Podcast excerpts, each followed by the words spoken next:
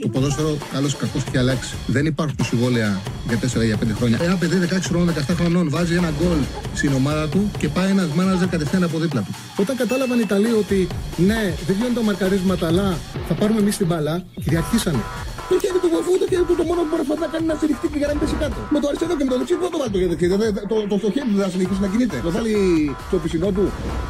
Α, μ' αγαπάτε, δηλαδή, Τσάρλι, μ' αγαπάτε. Εννοείται, εννοείται, εννοείται. Καλησπέρα, καλή εβδομάδα να έχουμε. Καλώς ήρθατε σε ένα ακόμα Charlie Ball. Ευχαριστώ πολύ όσους μου έχουν γράψει χρόνια πολλά για τα γενέθλιά μου και σε όσους θα μου ξαναγράψουμε. Θα μου γράψουν από εδώ και μπρος. Γίναμε 47 Στέφανε, μεγαλώνουμε, αλλά μορφαίνουμε. Σωστό. Λοιπόν, ε, μαζί με τον Στέφανο Συναδεινό, κάθε μέρα, ε, μαζί με την P365. Τα γνωρίζετε, κάντε like, κάντε εγγραφή, τα χρειαζόμαστε. Λοιπόν, χτες ο Παναθηναϊκός πήρε το χτεσινό ντέρμπι με 2-0, έμεινε ζωντανός στη μάχη του τίτλου. Έχει και ένα βατό πρόγραμμα από εδώ και μπρος. Ένα παιχνίδι έρχεται τώρα την Κυριακή, πρώτη εβδομάδα και για τον Τερήμα από τότε που ανέλαβε. Παίζει στην, με τον Πανσερακό εκτός. Μετά έχει τρία συνεχόμενα μάτς στη Λεωφόρο με Κηφισιά, Λαμία και Άρη και τελειώνει η κανονική περίοδο με τον Όφη εκτός έδρας. Καταλαβαίνετε ότι ο Παναθα... είναι στο χέρι του Παναθηναϊκού να πάρει και τα πέντε παιχνίδια και με αυτόν τον τρόπο, ακόμα και να τα πάρει ο Πάουκ, που έχει πιο δύσκολο πρόγραμμα γιατί έρχεται, έρχονται δύο ντέρμπι με ΑΕΚ και Ολυμπιακό, ο Παναθηναϊκός θα είναι μέσα στη μάχη του τίτλου και στη χειρότερη περίπτωση, αν τα πάρει όλα, να είναι δεύτερος, δεν αποκλείεται να είναι και πρώτος.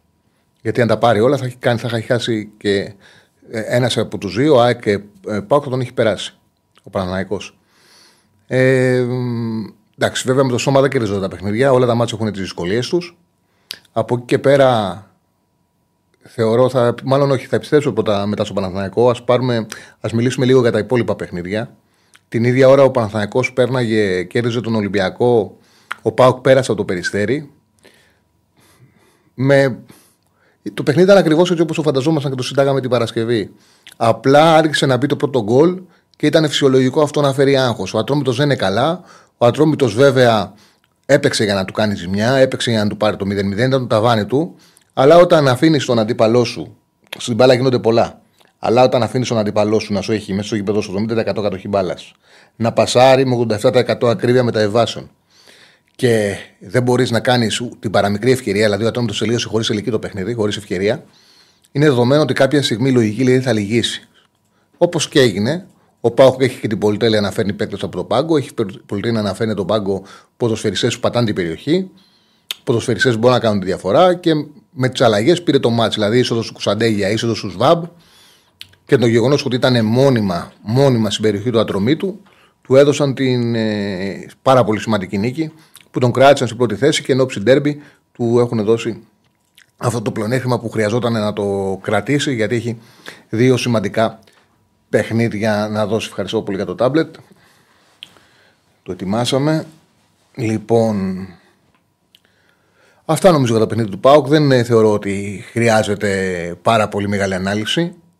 Ο Ατρόμητος έπαιξε σε πολύ χαμηλά μέτρα, με πολύ σκληρή άμυνα με στην περιοχή του, με πολλούς παίκτες ε, από τη στιγμή που δεν μπορείς να απειλήσεις, δεν μπορείς να κρατήσεις μπάλα, μένεις χαμηλά και δεν μπορείς ούτε να δυσκολέψεις η κυκλοφορία μπάλα στον αντιπάλου. Δηλαδή, όταν ο εσύ πασάρεις με 64% και ο αντίπαλος με 87% σε 70% κατοχή μπάλας, είναι ακραίο να πάρεις αποτέλεσμα. Θα ήταν ποδοσφαιρικά άδικο ο Ατρόμητος να πάρει κάτι από αυτό το παιχνίδι και να κόψει δύο βαθμούς στο ΠΑΟΚ. Δεν έγινε.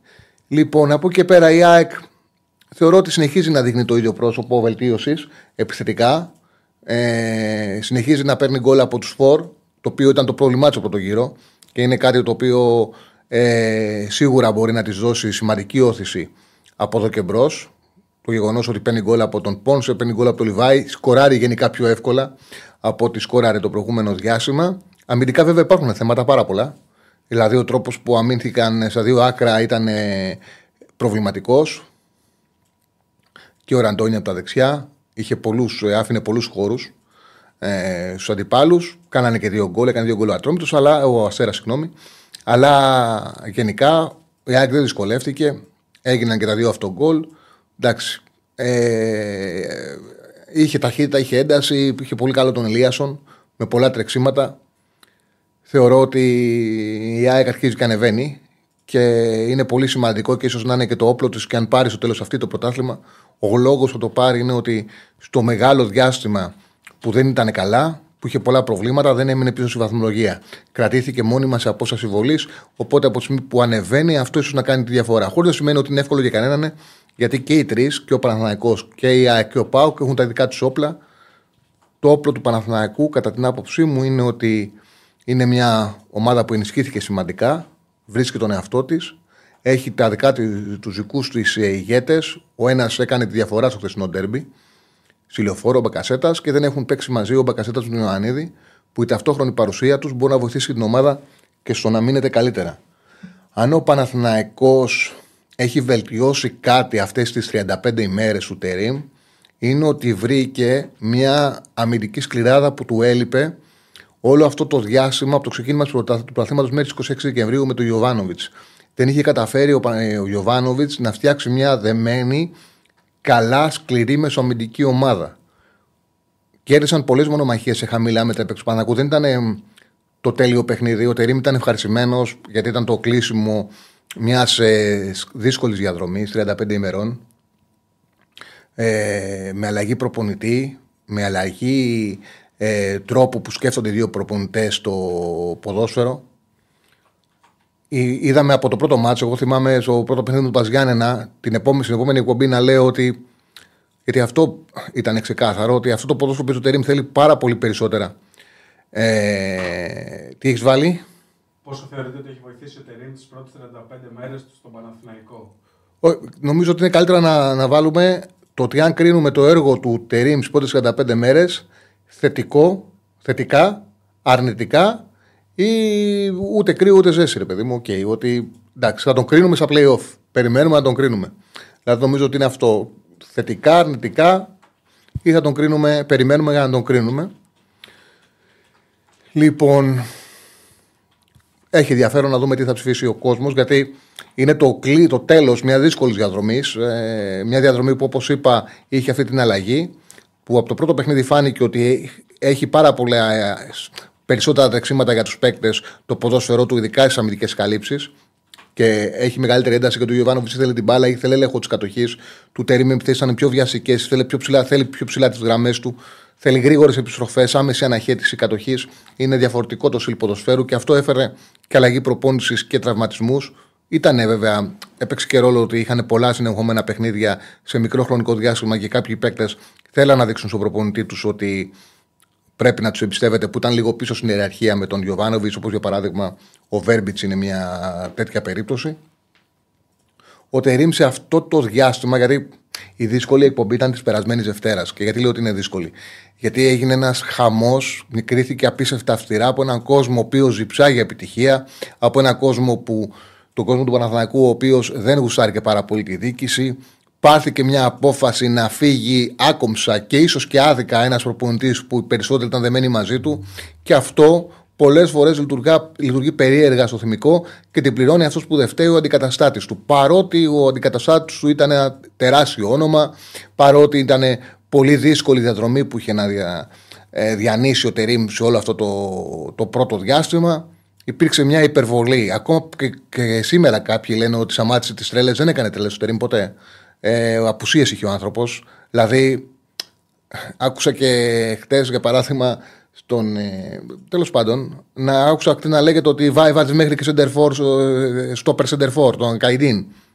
Δεν είχε κάποιον να βάλει, του χτύπησαν όλοι. Γι' αυτό τον έβαλε. Δεν είχε κανένα διαθέσιμο και επέλεξε να βάλει στο παιχνίδι του Ολυμπιακό να δώσει κάποιο ύψος και είπε στον Ακαϊντίν παίξει στην παράταση επιθετικός. Δεν ήταν ότι είχε κάποια επιλογή και έβαλε, και έβαλε στόπερ που χτυπήσαν όλοι οι παίκτες. Ε, πείραμα κάποιοι λέγανε, δηλαδή την προηγούμενη εβδομάδα, να καταλάβετε πόσο παράξενη ήταν η κριτική. Η κριτική που δεχόταν ο Τερήμ ήταν ότι στο ημίχρονο έβγαλε από το κέντρο τον Αράο και τον έβαλε στόπερ. Και τι σας είπα εγώ την περασμένη Δευτέρα, Ότι η καλή τετράδα του Παναθηναϊκού ε, μεσοαμυντικά είναι ο Γκετβάη με τον Αράο, αυτό το δίδυμο έχει δέσει και στον άξονα μπορούν να παίζουν δύο εκ των Κότσιρα Πέρεθ Τσέριν. Το πρόβλημα στη Τούμπα ήταν ότι το δίδυμο κότσιρα Τσέριν και ειδικά ο Τσέριν δεν ήταν καλά γιατί προχώταν από δραματισμό. Δεν έκανε κανένα έγκλημα ο Τερήμ.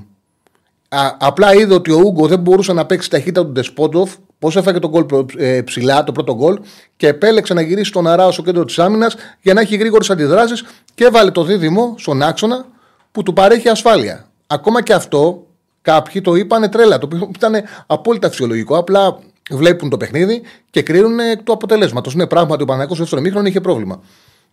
Τέλος πάντων. Ε, σε κάθε περίπτωση, το ξαναλέω, τώρα έχει γίνει το εξής. Ό,τι και να πιστεύει ο καθένας, βγήκε αυτές τις 35 μέρες και τι έχει συμβεί. Ο Παναγιώ αυτές τις 35 μέρες είχε τρία εύκολα παιχνίδια σε λεωφόρο, Πας Γιάννενα, ε, Αστέρας Τρίπολης και Πας Γιάννενα και Πανετολικό. Τα πήρε και τα τρία. Πέρασε τον Ολυμπιακό στο κύπελο, πέρασε τον Ατρόμητος στο κύπελο. Είναι στον ημιτελικό. Έδωσε τρία ντέρμπι για το πρωτάθλημα. Έφερε ισοπαλία συνέδρα της ΑΕΚ, έχασε συνέδρα του ΠΑΟΚ, κέρδισε τον Ολυμπιακό. Έβγαλε αυτό το δύσκολο πρόγραμμα και είναι στο μείον 3 και σε τελικά κυπέλου. Δεν νομίζω ότι αν το λέγαμε αυτό όταν ανέλαβε, θα έλεγε κανένας ότι δεν το αγοράζω. Σαν ε, ενδεχόμενο. Λοιπόν, η αλήθεια είναι ότι το έκανε πάρα πολύ εύκολο ο Καρβαλιάλ και πάμε τώρα στον Ολυμπιακό. Εγώ δεν κατάλαβα τι έκανε ο προπονητής του Ολυμπιακού. Θεωρώ ότι. Κοιτάξτε να δείτε, τώρα να είμαστε ειλικρινείς, ο τελευταίος που μπορεί να ευθύνεται στον Ολυμπιακό είναι ένας προπονητής, ο οποίος είναι αναλώσιμος. Οποιοδήποτε είναι αυτός. Είτε είναι ο. ο όπως το λένε ο Μίτσελ που ήταν πέρσι, ούτε ο άλλος που ήρθε για λίγο και έφυγε. Πώς λέγονταν, τον ξέχασα κιόλας. Περνάνε, έρχονται και φεύγουν τόσο γρήγορα που ξέραμε και τα ονόματά τους. Πώς λέγεται αυτός ο ήταν και Φέρελ Πι και τώρα είναι στην Αγγλία. Ο Κορμπεράν. Κορμπεράν. Ε, είτε ε, ήταν ο Κορμπεράν, είτε ο Μαρτίνεθ. Κανένας δεν μπορεί να πει ότι φταίνουν οι προπονητές. Έτσι, αλλιώ αν αλλάσουν είναι. Έρχονται για λίγο και φεύγουν. Όμως, πραγματικά δεν. Κρίνουμε τη δουλειά τους. Ο Τερήμ είναι λιγότερο χρονικό διάστημα στο Παναναναϊκό. Και παρουσίασε κάτι. Δηλαδή, αυτό το διάστημα που είναι, κατάφερε ο ίδιος και έφτιαξε την ομάδα μεσοαμυντικά που πιστεύει. Δηλαδή, τους έχει δέσει. Δηλαδή, το γεγονός ότι ο Παναναναϊκός αμήνθηκε σε καλά, σε χαμηλά μέτρα και βγάλε σκληράδα και πήρε μονομαχίες πάρα πολλές, είναι γιατί αυτό το οποίο ε, είδαμε στο γήπεδο είναι αποτέλεσμα τη δουλειά σου. Δηλαδή έκρινε τις 35 μέρες και εμφάνισε το δίδυμο στο κέντρο της άμυνας στο καλό του Γετβάη Αράο. Έχει βελτιώσει ο ίδιος πάρα πολύ τον Κότσιρα, έχει βελτιώσει ο ίδιος πάρα πολύ τον Γετβάη. Ε, διαπίστωσε στο περιστέρι ότι ο Πέρεθ είναι καλά και πήρε αυτή την καλή εικόνα του και τον χρησιμοποίησε στο ντέρμπι. Έγινε καλά ο Τσέριν, έφτιαξαν αυτή την ομάδα και ουσιαστικά κάλυψαν αυτή και την προβληματική λειτουργία αμυντικά της αριστερής πλευράς. Αυτή είναι η πραγματικότητα. Ο Παναγιώ δεν έκανε το λίγο παιχνίδι. Ειδικά στο συγκεκριμένο χώρο αμυντικά είχε προβλήματα. Αλλά η σκληράδα που είχε πίσω ο Παναθηναϊκός, κάτι το οποίο το έχει δημιουργήσει ο, ο Τερήμ, το έχει δουλέψει, μπόρεσε να μυθεί καλά. Και έχει και βέβαια και το αγωνιστικό του πλάνο. Αποφάσισε να χτυπήσει πάνω στον Ορτέγκα. Φτιάξαν εκεί συνεργασίες πολλές. Και από δύο συνεργασίες που βγήκαν στο συγκεκριμένο χώρο, με ηγέτη τον Μπακασέτα που ξεκίνησε την πρώτη φάση από κλέψιμο και πάσα και ε, με δική του σέντρα μπήκε το δεύτερο γκολ. Πέτυχε δύο γκολ. Ο Καρβαλιάλ δεν καταλαβαίνω τι προσπάθησε να κάνει. Πραγματικά δεν μπορεί να καταλάβει κανένας το τι, τι αντέγραψε. Δηλαδή, αντέγραψε, τι πήρε. Ενώ είναι καιρό πλέον στον Ολυμπιακό, εφάρμοσε κάτι το οποίο το είχε δουλέψει σε ένα παιχνίδι διαφορετικών συνθήκων. Δηλαδή, Πόσο είχαμε σχολιάσει εμείς ο ντέρμπι Ολυμπιακός Παναγικό Ολυμπιακός Ηλιοφόρο; Όλοι όσοι το είδαμε. Ω ένα από τα χειρότερα ντέρμπι που έχουν γίνει ποτέ και μάλιστα λέγαμε ότι καλό είναι η Ομοσπονδία να κάτσει να δει σοβαρά τα παιχνίδια, τα πρώτα παιχνίδια για το πρώτο ΑΕΚΑΡΙ στο πρώτο Παναγικό Ολυμπιακός και να σταματήσει τα διπλά παιχνίδια γιατί δεν ε, βοηθάνε κανέναν. Δηλαδή είναι αδιάφορα μάτς και για τον κόσμο και για τους ποδοσφαιριστές. Αμέτριο παιχνίδι, πολύ άσχημο παιχνίδι ο Καρβαλιάλ, ενώ ο Ολυμπιακός έπαιζε τελικό τίτλου, το είδε αυτό το άσχημο παιχνίδι και από τις δύο ομάδες σαν κάτι το οποίο πρέπει να πατήσει και με αυτή τη λογική να πάει να κερδίσει στον τελικό συλλοφόρο. Γιατί ήταν τελικός για τον Ολυμπιακό και ήταν ένα μάτς στο κύπελο. Υπήρχε ρεβάν. Οπότε ο Ολυμπιακός και ο Πανανάικο είχε λογική να είναι στο περίμενε. Είχε λογική να πας με μια ομάδα με μια τριάδα πίσω από τον φόρο και να πεις πιέζω εγώ την αρχική ανάπτυξη του Παναθηναϊκού και να τους κουράσω και για να κερδίσω χρόνο να έχω καλή άμυνα μέσα από την πίεση και να αφήσω το χρόνο να περάσει για τη ρεβάν. Τώρα ο Ολυμπιακός θέλει μόνο την νίκη. Και κατέβασε, εγώ δεν μπορώ να θυμηθώ πρέπει να γυρίσουμε πάρα πολλά χρόνια τις εποχές ε, της ε, δεκαετίας της πέτρινης του Ολυμπιακού, όπου πραγματικά υπήρχαν εποχές που δεν, μπορούν να, συγκ- δεν μπορούσαν να συγκριθούν τα δύο ρόστερ.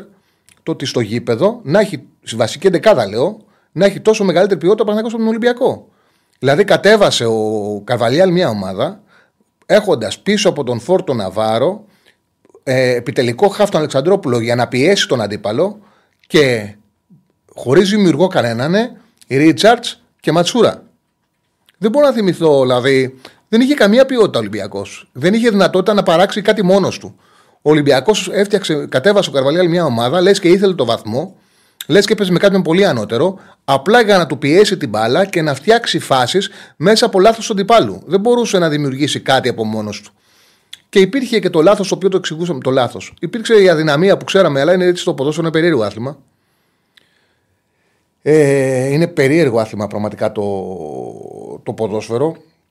Το πρόβλημα του Παναθηναϊκού στα πρώτα 25 λεπτά και συνολικά στο παιχνίδι ήταν ε, η παρουσία του Μπερνάρ μπροστά από τον ε, Χουανκάρ.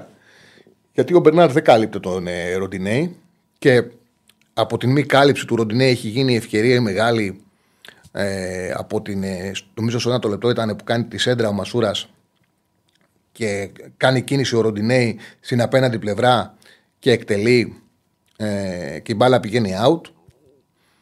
Ε, από το 20 μέχρι το 25 είχε λάθη ο Μπερνάρ και η πίεση. Ήταν ένας αρνητικός παίκτης για τον Παναγικό μέχρι εκείνο το διάστημα, όμως είναι έτσι το ποδόσφαιρο που μια κίνηση στο χώρο του Μπερνάρ από μια φάση στην πλευρά που ο Παναθηναϊκός έκτιζε τις επιθέσεις έκανε το 1-0 και άνοιξε το σκορ για τον Παναθηναϊκό. Λοιπόν, κάποια νούμερα τα οποία νομίζω έχω φτιάξει για τους ποδοσφαιριστές στο χθεσινό παιχνίδι. Καταρχάς, είναι ξεκάθαρο και να δείξουμε και την κάρτα του ότι ο Μπακασέτας, επειδή είναι ο, η μεταγραφή που ουσιαστικά για μένα μεγάλωσε τι πιθανότητε του Παναναναϊκού να διεκδικήσει τον τίτλο. Και το έλεγα συνέχεια ότι το Παναναναϊκό λείπει ο παίκτης, ο οποίος θα δώσει την κατάλληλη χρονική σημεία- στιγμή την κατάλληλη επιλογή. Ο Παναναναϊκό έχει παίξει δύο συνεχόμενα ντέρμπι μέσα σε μια εβδομάδα. Ο Μπακασέτα έχει πάρει πέναλτι, το έχει εκτελέσει. Έδωσε και μια πάσα στο Μλαντένοβιτς μισό γκολ που δεν μπήκε. Και με τον Ολυμπιακό, ουσιαστικά από αυτόν δημιουργήθηκαν ε, τα δύο γκολ. Έδωσε την key passes- key pass στον ε, Παλάσιος για να κάνει το γύρισμα στην, ε, στο 1-0 και την assist της Σέντρα στο Γερεμέγεφ για το 2-0. Ο Μπακασέτας δείξε σε έναν κάρτα σιγά σιγά. Είχε 59 επαφές με την μπάλα, έδωσε μία assist, 4 εκτελέσεις, 36-43 πάσες, 6 πάσει στον αντίθετο του πάλου και 2 key passes. Πολύ σημαντικό για τον Παναθηναϊκό είναι και να δείξουμε και τα νούμερα που είναι γεμάτα. Ήταν, όπως σας είπα, η σκληράδα που βγάλε ο Παναθηναϊκός στα χαμηλά μέτρα. Είχε σαν πρωταγωνιστές και τον Πέρεθ και τον Κότσιρα και τον Αράο και τον Γετβάη. Όλοι αυτοί κερδίσαν μονομαχίες. Ο Πέρεθ, για παράδειγμα, είχε 81 επαφές με την μπάλα. Θύμισε τον παίκτη της πρώτης χρονιάς Γιωβάνοβιτς με πολύ γεμάτο παιχνίδι, αλλά με μια διαφορά είχε με να πηγαίνει σε μεγάλες πάσες. Δεν βλέπαμε συνέχεια την πάσα δεξιά, πάσα αριστερά. Ο, ο Πέρεθ πέρασε μεγάλες, και μεγάλες μεταβιβάσεις. Είχε 14 πάσες στον αντίθετο του αντιπάλου, δύο κοψίματα σε χαμηλά μέτρα και κέρδισε 8 στους 11 μονομαχίες. Ο Κότσουρα που πραγματικά στα χέρια του Τερίμ έχει αποκτήσει μια απίστευτη ψυχολογία, παίζει σαν μεγάλος ε, μπακ, παίζει ε, και είναι και τυχερός που κάνει αυτή τη χρονιά σε ε, χρονιά που λύγει το συμβόλαιό του, γιατί είναι δεδομένο πλέον ότι θα ανανεώσει το Μαναθηναϊκό.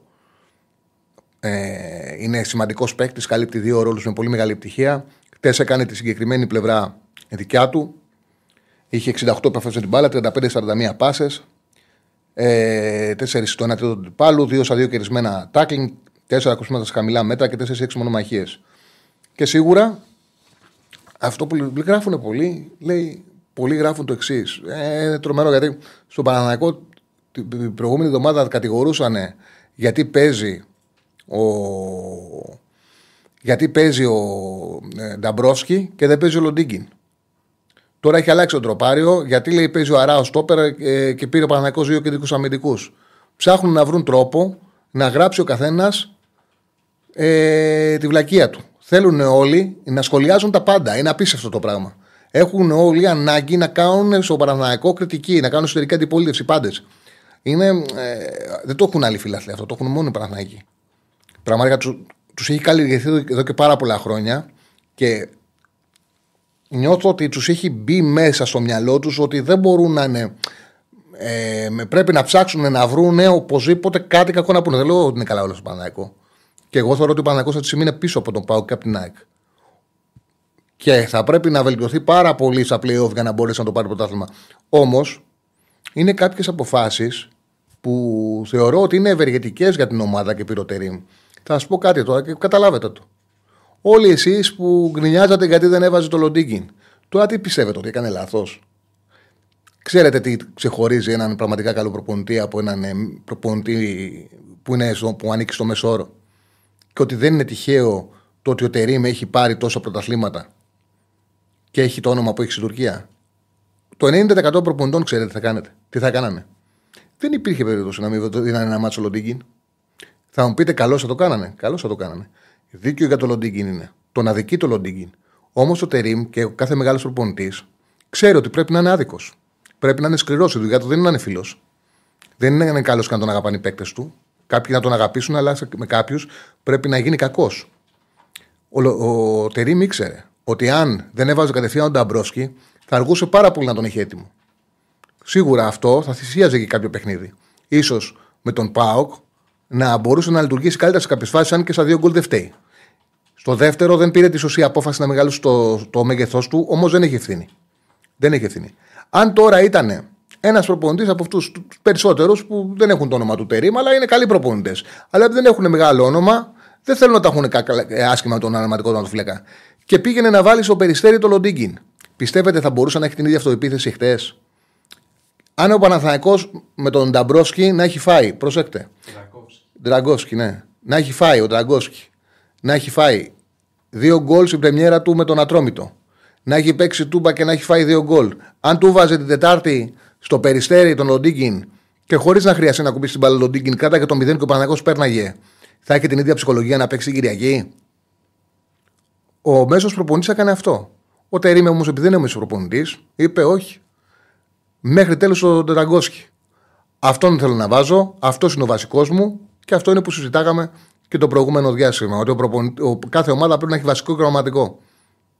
Αυτή είναι η αλήθεια. Και μπήκε χτε και έδειξε, έδειξε πως, πως είναι μια μεταγραφή που κάνει τη διαφορά. Είναι μια μεταγραφή που κάνει τη διαφορά. Ε, λοιπόν, να δείξουμε αυτό που μου έκανε εντύπωση πολύ και έπαιξε πολύ μεγάλο ρόλο. Είπα και για αυτό που θέλω να πω για να μην το ξεχάσω για το διαχείριση τερίμ. Κέντρο άμυνας. Ο Αράου είχε 63 επαφές με την μπάλα. Μεγάλο παιχνίδι. Α, μπράβο, τώρα θυμήθηκα τι θέλω να πω για πώ ξεκίνησε. Τώρα λέει είναι το άλλο. Ε, άλλαξε το παραμύθι. Τώρα θυμήθηκα γιατί κόλλησα. Λένε, ε, για- δεν μπορούμε να καταλάβουμε, λέει, γιατί πήραν δύο στόπερ αφού παίζει στόπερ ο Αράο, άμα είναι να παίζει στόπερ ο Αράο. Α, δεν ήξερε. Δηλαδή ο προπονητής να... και η ομάδα να μυρίσει τα νύχια της και να μην αξιοποιήσει το γεγονός ότι ο Αράο παίζει σαν κεντρικός αμυντικός. Για... Εγώ δεν έχω δει κεντρικό αμυντικό να έχει ε, τόσες, τόσα πολλά προτερήματα. Να μην το αξιοποιήσει και επίσης και αριθμητικά ο Τερίμ φαίνεται, είναι ξεκάθαρο, δεν τον πιστεύει το Σέγκεφελτ. Και με το που είδε το Σέγκεφελτ είπε: Δεν θα πάρουμε ένα στόπερ, γιατί εγώ αυτό δεν το πιστεύω. Δεν λέω σωστά ή λάθος. Εγώ δεν πιστεύω ότι είναι τόσο κατώτερος από τον ανταγωνισμό. Είναι τρεις στόπερ, Ακαϊντίν, Γετβάη, Σέγκεφελτ. Όμως ο προπονητής είδε κάτι δεν του αρέσει. Μπορεί και αυτού να μην του αρέσει που σηκώνει το τσάκι του τόσο ψηλά. Και να φαίνονται τα μπούτια του. Σου λέει: Δεν τι είναι αυτό; Μπορεί, λέω. Μπορεί να μην του αρέσει που γίναγε την μπάλα συνέχεια στον φυλακά. Μπορεί, λέω, δεν ξέρω. Αλλά είναι ξεκάθαρο, τον είδε και δεν του αρέσει. Και αριθμητικά, επειδή είναι playoff, έπρεπε να γεμίσει θέση των κεντρικών αμυντικών. Και τι θα γίνει, άμα ο Καϊντίν που ήρθε δανεικός και δεν παίξει καθόλου ή παίξει τρία λεπτά, τι έγινε, θα του κάνει μηνύσου σου τερίμ; Τι έγινε, βρήκε το δίδυμο Γετβάη ε, Αράο που λειτουργεί καλά και τους βάζει μόνιμα και παίζουν. Και αποφάσισε, δηλαδή γίνεται, αποφάσισαν για να. Γιατί είναι πολλά τα παιχνίδια και συνεχόμενα, να πάρουν και άλλους δύο κεντρικούς αμυντικούς. Γίνεται να γίνεται κριτική και γι' αυτό. Δηλαδή το γεγονός ότι έφτασε σε σημείο να γίνεται κριτική επειδή ο Παναγιώ αποφάσισε να πάρει βασικό τερματοφύλακα και να γεμίσει το ρόστερ τους σε θέση του κεντρικών αμυντικών. Είναι τρέλα. Τέλος πάντων. Λοιπόν, ο Αράο είχε 63 επαφές με την μπάλα, 52-56 πάσες. Οι 5 από αυτές το 1 τρίτο του αντιπάλου και είναι απίστευτο, είχε, είχε αυτό το νούμερο δίνοντας 11 μεγάλες μεταβιβάσεις. Είχε 9 στις 11 μεγάλες μεταβιβάσεις. Συνήθως αυτό το νούμερο, τα νούμερα δεν λένε τίποτα όταν όλοι οι σπάσει είναι δίπλα. Αλλά ο Αράο είχε αυτά τα νούμερα πηγαίνοντας σε μεγάλες μεταβιβάσεις. Τέσσερα κοψίματα σε χαμηλά μέτρα, δύο κλεψίματα. Και εδώ το νούμερο το πιο σημαντικό. Δεν έχασε μονομαχία στον αέρα. Είχε 6 στα 6 μονομαχίες σε χαμηλά μέτρα. Ο Γετβάη, που στα χέρια του τερίμηνε είναι ένα άλλο στόπερ, γιατί εγώ έχω σούρισο Γετβάη πάρα πολλά. Αλλά δεν μπορούσα να φανταστώ ότι του ήταν τόσο δύσκολο να παίξει από την άλλη πλευρά. Ο Γιωβάνοβιτς όμως δεν τον χρησιμοποιήσει ποτέ από την άλλη πλευρά. Τον είχε μόνιμα εκεί που δεν μπορούσε να λειτουργήσει. Τον είχε μόνιμα αριστερό στόπερ. Ο... Το είχα πει εγώ στην εκπομπή. Ότι ο Γετβάη παραπονιέται, ότι έχω συνηθίσει να παίζω δεξιά. Έπαιζε και δεξί στόπερ. Το είχε πει. Ε, είχε, ο Σέγκεφελτ ε, θεωρητικά δεν μπορεί να παίξει με τίποτα αριστερά και έπαιζε Σέγκεφελτ δεξιά. Γετβάη αριστερά. Δίδυμο αυτοκτονία. Δεν λειτουργούσαν ποτέ με τίποτα. Δεν τους άλλαξε ποτέ. Τώρα ο Παναγιακό αμύθηκε καλά. Γιατί αμύθηκε καλά, Γιατί δημιουργήθηκε ένα δίδυμο μες σκληράδα, γιατί στο δίδυμο των Χαφ δεν υπήρχε βιλένα, δεν υπήρχαν αδύναμα πόδια. Είχε δύο στόπερ που ταιριάζανε και δύο σκληρά χαφ μπροστά του. Και ο Παναγιακό αμήνθηκε. 68 επαφές με την μπάλα ο Γετβάη, 38 50 πάσες, 3-9 μεγάλες μεταβιβάσεις, 7 κοψίματα σε χαμηλά μέτρα, 6 κλεψίματα, είχε 16 αμυντικές ενέργειες. Είναι πολύ μεγάλο νούμερο, γι' αυτό το βάλα. Και 3-5 κερδισμένε μονομαχίες. Λοιπόν, και εδώ είναι το νούμερο. Βάλε μαζί Μπερνάρ και Ροντινέη. Λοιπόν, το πρόβλημα είχε ο Παναναναϊκό. Ο Μπερνάρ δημιουργικά έκανε καλό παιχνίδι. Πέρασε τέσσερις κυπάσε, ήταν ο πρώτος στο παιχνίδι. Είχε τον γκολ, είχε όμως. Πήγε σε 10 μονομαχίες, κέρδισε μόνο τις τρεις. Και εδώ ο Ροντινέη ήταν ο πιο γεμάτος παίκτης του Ολυμπιακού από την πλευρά. Είχε 71 επαφές με την μπάλα, 30-48 πάσες. Δύο κυπάσει ήταν πάνω τους ο Μπερνάρ. 10 πάσει στο ένα τρίτο του αντιπάλου 1,2 ένα στα δύο κερδισμένα τάκλιν, τρία κοψίματα σε χαμηλά μέτρα. Ήταν ο παίκτης που είχε τις, ε, και 7 σε 9 κερδισμένες μονομαχίες γιατί πήγαινε σε μονομαχία με τον Μπερνάρ. Ο Μπερνάρ είχε 3 στις 11, ο Ροντινέη είχε φτάσει σε 9. Εκεί ήταν. Αυτή η πλευρά ήταν το όπλο του Ολυμπιακού. Έφτιαξε τις φάσεις, δεν μπόρεσε να τις αξιοποιήσει. Και είχε και το Μασούρα με 47 επαφές με την μπάλα, 18 στους 26 πάσες, 2 κυπάσε. Είχε 4 επαφές στην αντίπαλη περιοχή, 5 πάσει στο 1 τρίτο του αντιπάλου και 9 στις 17 κερδισμένες μονομαχίες. Πάμε να δείξουμε λίγο το τάμπλετ. Λοιπόν. Βγάλε μου να βλέπω το τάμπλετ. Ναι, ναι, ναι, με την ισχύα Κάτσε, γιατί έκανα. Εδώ τι Παγανίδη. Εδώ ο Σεντερφόρ ήταν ο Γερεμέγεφ. Γερεμέγεφ. Γιατί μου άλλαξε τις 11. Αυτό παίρνει μου, αν μου τους έκανε τις 11 σαλάτα. Κάτσε να τις ξαναφτιάξω. Πήγαινε πάνω στο φάκελο. Α, εντάξει, θα το τέτοιο. Ακαϊντίν, Γέντβαϊ. Αράου δίπλα. Μλαντένοβιτς, Χουανκάρ, που είναι ο Χουανκάρ, έλα, να το Χουανκάρ. Κότσιρα δεξιά. Εδώ είναι ο Πέρεθ. Έλα Πέρεθ εδώ. Μπακασέτας. Βιλένα δεξιά εξτρέμ. Πού είναι ο Παλάσιος. Παλάσιος. Αριστερό εξτρέμ Μαντσίνι, αριστερό εξτρέμ Μπερνάρ. Μπερνάρ. Και Γερεμέγεφ, εντάξει. Καρμό Ντόι, Ορτέγκα Ροντινέη, ε, Τσικίνιο, Έσε, Μασούρας, Αλεξανδρόπουλος, Ναβάρο και. Πού είναι ο Ρίτσαρτς, να το. Και Ρίτσαρτς. Λοιπόν, ο Ολυμπιακός, όπως σας έλεγα, εδώ ξεκινάει με αυτή την δεκάδα.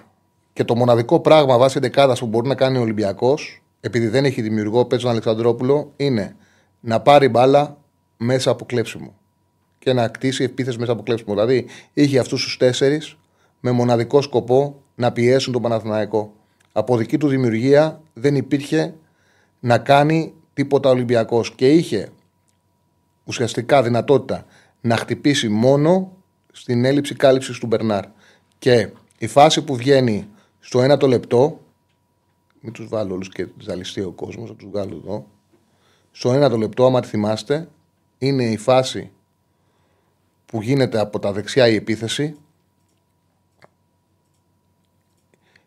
γυρνάει η σέντρα και είναι ο Μπερνάρ εδώ. Ο Χουανκάρ έχει μπει εδώ. Και ο Μπερνάρ αφήνει το, την κίνηση του Ροντινέη εντελώς. Την αφήνει εντελώς η κίνηση του Ροντινέη και τη- παίρνει την μπάλα και, του, και τη γυρνάει. Όχι αυτός, η μπάλα γυρνάει. Και γυρνάει η μπάλα στο Ροντινέη και ο Ροντινέη εκτελεί out. Αυτή ήταν η μεγάλη ευκαιρία του Ολυμπιακού. Και γενικά ο Ολυμπιακός επένδυε στο γεγονός ότι ο Μπερνάρ δεν μπορούσε να τον ακολουθήσει στο Ροντινέη. Και δημιουργούσε ρήγματα στον Παναθηναϊκό. Αλλά αυτοί εδώ αμήνθηκαν καλά. Και ο Τσέριν, και ο Αράου, και ο Γετβάη, και ο Πέρεθ. Ήταν αυτό το μπλοκ του Παναθηναϊκού πάρα πολύ δυνατό. Και σε αυτό πρόκειται στο πρώτο ημίχρονο. σο- Ο, Να- ο Ναβάρο, ο Ναβάρο, τα έχω στα χαρτιά μου. Ο Ναβάρο έχει 20 επαφές με την μπάλα σε όλο το χρόνο που έπαιξε. 5 στην αντιπαλή περιοχή και πήρε 0 στις 5 μονομαχίες στον αέρα. Και σας είπα τις μονομαχίες που τους πήρε ο, ο, ο Αράο. Ο Αράο κέρδισε στον αέρα όλες τις μάχες με τον Ναβάρο. Όλες τις μάχες. Ο Ελκαμπή έπαιξε ε, 45 λεπτά στο τρομήχρονο, ακούμπησε την μπάλα 9 φορές. Είχε μίας στι 4 κερδισμένες μονομαχίε. Δηλαδή, εδώ ο Παναθηναϊκός σε αυτό το χώρο, ο Παναθηναϊκός πρόβλημα είχε. Πολύ μεγάλο. Σε αυτόν τον χώρο. Όμως, αμήνθηκε καλά στο μεσαίο μπλοκ. Δεν μπορεί να γίνει συνέχεια αυτό. Εγώ θεωρώ ότι είναι πρόβλημα ο Μπερνάρτ αριστερά και ίσως το γεγονός ότι σκόραρε τώρα που το μάτι τελείωσε να οδηγεί συνέχεια σε άλλα προβλήματα.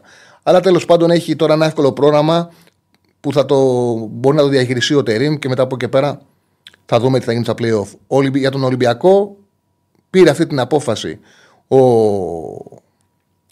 ο Μαρτίνς, ο Μαρτίνς λέω, ο Καρβαλιάλ και από εκεί και πέρα είναι τρομερό το ποδόσφαιρο γιατί είναι και δίκαιο. Πώς έφαγε τον κόλλο ο Ολυμπιακός ο πρώτο, βάζει το Ρίτσαρτς, βάζει ο Ολυμπιακός, δεξί εξτρέμ, αριστερό εξτρέμ, μπροστά από τον Ορτέγκα το Ρίτσαρτ. Και πάει στο πρώτο γκολ ο Ρίτσαρτ και χάνει τη μονομαχία από τον Μπακασέτα. Βγαίνει ο Μπακασέτας, περνάει την μπάλα στο Παλάσιος και ο Παλάσιος τη γυρνάει την μπάλα στον Μπερνάρ που είναι ο χειρότερος παίκτης του Παναδαναϊκού.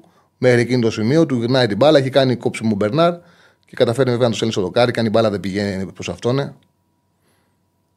θα άκουγε ξαμάξ. Λοιπόν, αλλά πήγε γκολ. Πήγε γκολ. Αλλά τώρα να είμαστε ειλικρινείς, δεν μπορείς να είσαι Ολυμπιακός και να πηγαίνεις με αριστερό εξτρέμ τον κύριο Ρίτσαρτς. Δεν γίνονται αυτά τα πράγματα.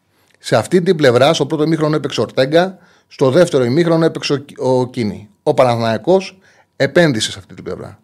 Και στο δεύτερο γκολ, στο- και στο δεύτερο γκολ από εκείνη την πλευρά βγήκε και συνέχεια ανέβαζε και τον κότσιρα, έφερε τον, τον Κασέτα εδώ και με τον Παλάσιος συνέχεια συνεργαζόντουσαν. Πέτυχε δύο γκολ σε αυτόν εδώ το χώρο. Από αυτόν εδώ το χώρο, εδώ ο Παναθηναϊκός βρήκε, έφτιαξε και τα δύο του γκολ και βρήκε και τα δύο του γκολ. Βρήκε πετρέλαιο και το αξιοποίησε. Ο Αρτέγκα είναι μια δυναμία του Ολυμπιακού και δεν μπόρεσε ο Ολυμπιακός να τη λύσει παρότι ο Καρβαλιάλ του βάλε εδώ το Ρίτσαρτς για να τον εκουμπώσει. Όμως, εγώ θεωρώ καλύτερο είναι σε αυτές τις περιπτώσεις να μπορείς να απειλείς, δηλαδή να δώσεις αμυντική βοήθεια στον παίκτη σου μέσα από απειλή. Στήχησε σίγουρα του Νέλσον Μαρτίν ο τραυματισμός που ήταν εκτός. Δεν θεωρώ όμως ότι η επιλογή του Ρίτσαρτς ε, ήταν μια σοβαρή κίνηση εδώ προπονητής σε συνδυασμό με το γεγονός ότι δεν είχε συνδεκάδα, δηλαδή πήγε να παίξει το Παναναναϊκό με Ρίτσαρτς, Αλεξανδρόπουλο και Μασούρα. Αυτά για το τάμπλετ. Το τάμπλετ. Ε, τι άλλο θέλω να, ήθελα να σημειώσω. Ο Φορτούνης είπε 45 λεπτά στο δεύτερο ημίχρονο στην ε, λογική προσπάθησε να φέρει το παιχνίδι προς το μέρος του. Είχε τη μεγάλη ευκαιρία που του πιάσε ο Νταμπρόσκι. Είχε 24-29 πάσες, δύο εκεί πάσες, ε, μία στι δύο τρίπλες, τρεις πάσες ο αντιπάλου και, α, και ο Καρμό. Ο Καρμό, κοιτάξτε να δείτε.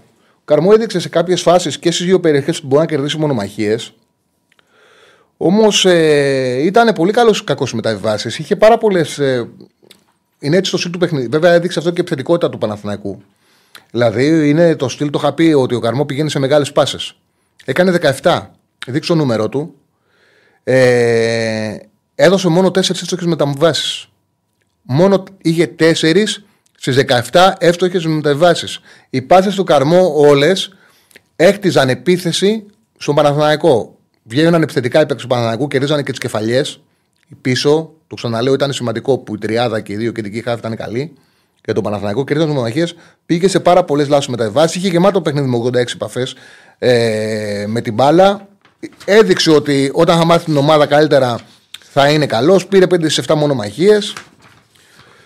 Ε, ο Τσικίνιο εντάξει, πήγε σε ένα παιχνίδι να δώσει μπάλα δίπλα. Δεν, δεν, ε, δεν διακρίθηκε. Ήταν και σε καλή μέρα η χάφ του Παναθηναϊκού. Δεν νομίζω ότι πρόσφερε κάτι. Περίεργο που επέλεξε αυτόν αντί για τον Όρτα, γιατί ο Όρτα είχε παραπάνω προπονήσεις, είχε κάνει ένα καλό ματς. Έδειχνε ότι αυτή τη στιγμή για τη θέση 8 είναι ένα σκαλοπάτι πιο μπροστά από τον ε, Βραζιλιάνο. Επέλεξε τον Τσικίνιο. OK. Okay. Ε, ο Ορτέγκα ήταν ένα πρόβλημα με μία στις έξι κερδισμένες μονομαχίες στο πρώτο ημίχρονο. Μία στις έξι. Ναι, δεν είναι χαμηλά νερά, λέει ο φίλος. Ναι, δεν έκανε τίποτα. Ο, ο συγκεκριμένος δεν έκανε τίποτα. Ε, θεωρώ ότι έπρεπε να βάλει τον Όρτα. Ήταν πιο παιγμένο Όρτα. Έπαιξε ένα μάτσο, ήταν καλός. Είχε παραπάνω προπονήσεις. Δεν ξέρω. Γενικά ήταν λίγο πρόχειρη. Όπως είναι πρόχειρος Ολυμπιακός συνολικά. Τώρα μιλάμε για μια ομάδα. Αυτά δεν γίνονται. Έτσι όπως έχουν έρθει τα πράγματα το καταλαβαίνανε. Κολλάς το πιο πιθανό είναι, το κύπελο είχαν αποκλειστεί, το πιο πιθανό είναι να διεκδικήσουν κάτι από το conference. Και εντάξει, είναι σημαντικό. Είναι μια διοργάνωση που σου δίνει τη δυνατότητα να κάνεις μια επιτυχία. Και κάνανε 9 μεταγραφές ενώ μπορούν να δώσουν τρεις παίκτες. Τι άλλο να συζητήσουμε; Ο Ορτέγκα είναι πρόβλημα. Οπότε ο αντίπαλος τον πιέζει και το διάβασε ο Τερήμ και χτύπησε από εκεί. Χτύπησε τον, Ορτέγκα, τον Ορτέγκα και δικαιώθηκε. Δηλαδή βρήκε και τα δύο γκολ από ε, την τον χώρο που αποφάσισαν να χτυπήσουν. Λοιπόν, μη σα πλατιάζουμε παραπάνω. Εγώ θεωρώ ότι αυτά που ήθελα να βάλω στην συζήτηση τα βάλα. Θα ανοίξουμε γραμμές. Έχουμε γραμμές. Οπότε ναι, πάμε, πάμε να μιλήσει ο κόσμος. Πάμε να μιλήσει ο κόσμος. Χαίρετε. Καλησπέρα. Γεια σου, Τσάρλι, ο Κώστας Σουλαμιώτης είμαι. Τι Έλα, Κώστα, μια χαρά, ρε φίλε, μια χαρά, φίλε. Να θα αναφερθώ και στις δύο ομάδες μου με τα ίδια λόγια. Θα ξεκινήσω από κάτω προς τα πάνω. Μεγάλη νίκη η Λαμία στα Γιάννενα για πολλούς λόγους. Ο λόγος είναι ότι οριστικά σώθηκε. Δεύτερος λόγος είναι ότι έχει το επόμενο παιχνίδι της με τον Αστέρα στη Λαμία που είναι πάρα πολύ σημαντικό και παίζεται η Εξάδα. Αν και η Λαμία μετά τον Αστέρα βέβαια έχει ε, Παναθηναϊκό ΑΕΚ, Περιστέρι και ΠΑΟΚ Παρ' όλα αυτά όμως, επειδή έχει ο Αστέρας δύσκολα παιχνίδια, νομίζω μια διαφορά τεσσάρων βαθμών θα μπορέσει να την κρατήσει. Δεν είναι βέβαια πρώτη φορά η Λαμία που θα πάρει την έκτη θέση. Την έχει ξαναπάρει στη, στη μια χρονιά το 18, νομίζω 18-19, που δεν υπήρχαν όμως play-off. Είχε τερματίσει έκτη. Mm-hmm. Πάμε τώρα στον Παναθηναϊκό. Μεγάλη νίκη της Πανάθας για πολλούς λόγους. Πάμε να τους πούμε έναν έναν επικεφαλικά. πρώτον, πάρα πολύ σημαντικό ότι είχε πάρα πολλές ελλείψεις. Δεύτερον, έχει στα μέσα, πώς να πω, στα μέσα Ιανουαρίου που άλλες φορές και με τον Γιωβάνοβιτς πέρυσι και φέτος που είχαμε ένα πολύ δύσκολο πρόγραμμα, είμαστε εντός στόχων, δεν θα αφήσω, δεν θα μιλήσω τώρα για την Ευρώπη, είμαστε εντός στόχων και έχουμε βγάλει όλα τα ντέρμπι. Από εδώ και πέρα δηλαδή το πρόγραμμα του Παναθηναϊκού είναι εύκολο. Επίσης, πήρε ντέρμπι μετά από, από 11 σερί αποτυχημένα. Πάρα πολύ σημαντικό και αυτό. Και ύστερα έχει και τον Μπάου και την Άκη σε απόσταση βολής. Δηλαδή, αν υποθέσουμε ότι έρθει μια ισοπαλία την Κυριακή, ο Παναθηναϊκός καρφαλώνει στη δεύτερη θέση ή με μια νίκη της ΑΕΚ ε, παίζεται στο βαθμό πια η είσοδος στα play-off. Τώρα, να μιλήσουμε τεχνικά και θέλω και τη γνώμη σου. Εδώ, χτες είδαμε ένα παιχνίδι Γιωβάνοβιτς, ναι ή όχι; Όχι, όχι. Όχι, ε; όχι, το λένε πολύ αυτό και είναι μια σαχλαμάρα και δεν έχει λογική. Να... Πώς, είχε φτιάξει δίδυμο ε, Αράο Γετβάη ο Γιωβάνοβιτ. Δεν το είχε φτιάξει, ο Τερήμ το έφτιαξε. Ποιο Αράο, Σέγκεφελτ έπαιζε δεξιά και ο Γετβάη έπαιζε αριστερά. Αυτό ήταν το δίδυμο του. Αυτό ήταν το δίδυμο του. Το Αράο Γετβάη δεν δοκιμάστηκε καθόλου, είπε Ιβάν. Όχι, δεν έχει δοκιμαστεί. Και όταν ε, Μάλιστα. καθόλου. Αυτό είναι το δίδυμο του Τερήμ. Τον Κότσιρα ο Τερήμ τον έφτιαξε στην κατάσταση που τον έφτιαξε. Ο Τερήμ παίζει μόνιμα με δύο κεντρικά χαφ να μην υπάρχουν αδυνάμα πόδια στο 8. Να μην υπάρχει στα 8 κάποιος ε, Βιλένα. Να έχει πάντα Ναι. μια, σ- ένα σκληρό δίδυμο. Γι' αυτό το λόγο έκανε το Κότσιρα χαφ. Με το που ανέλαβε, είδε ότι στο πρώτο παιχνίδι του Βιλένα αμυντικά δεν, στέ- δεν, δεν μπορεί να κρατήσει τη θέση χαμηλά. Τον έβαλε κάποια στιγμή μπροστά από τους δύο κεντρικούς χαφ και από εκεί και πέρα τον εξαφάνισε και έκανε χαφ τον Κότσιρα. Για να έχει Αλλά πάντα. χθες είδαμε, είδαμε Πέρεθ χτες. Για να έχει πάντα δίδυμο στα χαφ και ο Πέρεθ ήταν εκτός με τον Γιωβάνοβιτς φέτος, γιατί ήταν δεφορμέ, δεν τον αδίκησε ο Γιωβάνοβιτς. Μετά το μάτς με, Ναι, την, Α- αλλά- μετά το μάτς με την ΑΕΚ, μετά το μάτς με την ΑΕΚ, ο Πέρεθ ήταν εκτός. Και, κα, και, τον και καλός είχε ήταν. πει- Και καλός Δυο ήταν. χρόνια. Και καλός είχε ήταν. πει δυο Κάτσε ένα χρόνια. λεπτό, κάτσε ένα λεπτό, ρε παιδί μου. Μιλάμε για τη φετινή ομάδα. Ο Πέρεθ ήταν εκτός μετά το μάτς με την ΑΕΚ. Και καλός ήταν εκτός γιατί ήταν δεφορμέ. Όμως Ναι. αξιολόγησε πάρα πολύ σωστά το παιχνίδι με τον Ατρόμητο και είδε ότι είναι σε καλή κατάσταση. Τον πέρασε δίπλα στο Τσέριν και πραγματικά ο Παναγιώτος έπαιξε πάρα πολύ καλά. Με, δηλαδή Πολύ το καλά. Πέρεθ έπαιξε Πολύ. πάρα πολύ καλά. Όμως αυτό είναι κάτι το οποίο το έχει φτιάξει ο Γιωβάνοβιτς σε 35 μέρες. Ε, η, η διαφορά που έχει, που είναι πιο κοντά στο Γιωβάνοβιτς στα δύο τελευταία παιχνίδια και έχει να κάνει με συζήτηση που είχε με τους παίκτες του, επειδή ο, Γιωβα, ο Τερήμ είναι συλλογική Αλμέιδα, γρήγορες και άμεσες επιθέσεις, ε, να κάνουμε πολλές σε συχνό χρονικό διάστημα για να φοβίζουμε τον αντίπαλο και ο Παναθηναϊκός είχε εκπαιδευτεί πάρα πολύ στο να έχει αυτός για πολύ χρόνο την κατοχή της μπάλας. Έχει βάλει εκεί νερό στο κρασί του και οι επιθέσεις του τελειώνουν πιο αργά. Δηλαδή δεν είναι αυτό που είχε στα πρώτα παιχνίδια, το ότι γεγο- να τελειώσουμε γρήγορα την επίθεση, να πάμε σε μεγάλη πάσα και να πάμε σε μεγάλη συχνότητα επιθέσεων και μετά να πιέσουμε για να την ξαναπάρουμε. Υπάρχει μια πιο μεγάλη υπομονή στη διαχείριση της κατοχής, που είναι κάτι το οποίο επειδή το έχουν διδαχτεί και οι παίκτες του, του Παναθηναϊκού, τους Για χτες ταιριάζει. μιλάμε πάντα, για χτες. Ναι, ναι, τους ταιριάζει. Έγινε και με τον Ατρόμητο. Έγινε και με τον Ατρόμητο. Έγινε Δηλαδή, και το- Θα σου πω τι έγινε με τον Ατρόμητο. Α- ναι, θα αυτό, σου πω. αυτό έχει συμβεί που στο μάτι είναι πιο κοντινό με την ομάδα του Γιωβάνοβιτς και έγινε κατόπιν συζήτηση με τους παίκτες την Τρίτη στο ότι να βρεθούν κάπου να κουμπώσουν και εκεί που βρέθηκε η χρυσή τομή και συμφώνησε ο Τερήμ είναι ότι εμείς έχουμε διδαχτεί το ποδόσφαιρο με πολύ υπομονή. Δηλαδή δεν μας βολεύει το ότι πρέπει να παίζουμε γρήγορα την μπάλα, όπως κάνει η ΑΕΚ για παράδειγμα. Και βρέθηκε εκεί η χρυσή τομή και βλέπουμε ότι έχει πιο μεγάλη υπομονή ο Παναθηναϊκός στο χτίσιμο των επιθέσεων. Ε, άμενα δεν ήταν τόσο ψηλά όσο ήταν στα άλλα παιχνίδια. Ψηλά ήταν ο Παναθηναϊκός. Όσο έπρεπε Δεν ήταν ήταν ψηλά. ψηλά χθες. Ψηλά, ψηλά. Όχι με τον Ατρόμητο και με τον Πάο. Υπάρχουν, κοιτάξτε, ντέρμπι παίζεις. Αλλά υπάρχουν διασύματα, κάτσε δες το τώρα με ηρεμία, που όταν ο Παναθηναϊκός επιτίθεται, η τελευταία γραμμή άμυνας έμενε ψηλά. Άσχετο που όταν έχει την μπάλα ο αντίπαλος δεν θα είσαι ψηλά. Υπήρχαν διασύματα που με τον Ολυμπιακό παίζεις που αμήνθηκε μαζικά και αμήνθηκε και σκληρά και έβγαλε σκληρά. Αλλά στην επίθεση του ο Παναθηναϊκός έμενε ψηλά. Και με ασφάλεια έμεινε ψηλά με πολλές κερδισμένε μονομαχίε. Θα, θα πιστώσω στον Τερήμ κάτι που λίγοι το, ξε, που, που λίγοι το ξέρουν. Ξέρουν οι περισσότεροι ότι οι παίχτε δεν πάνε ξενοδοχείο πριν τον αγώνα. Μένουν σπίτι τους, έτσι.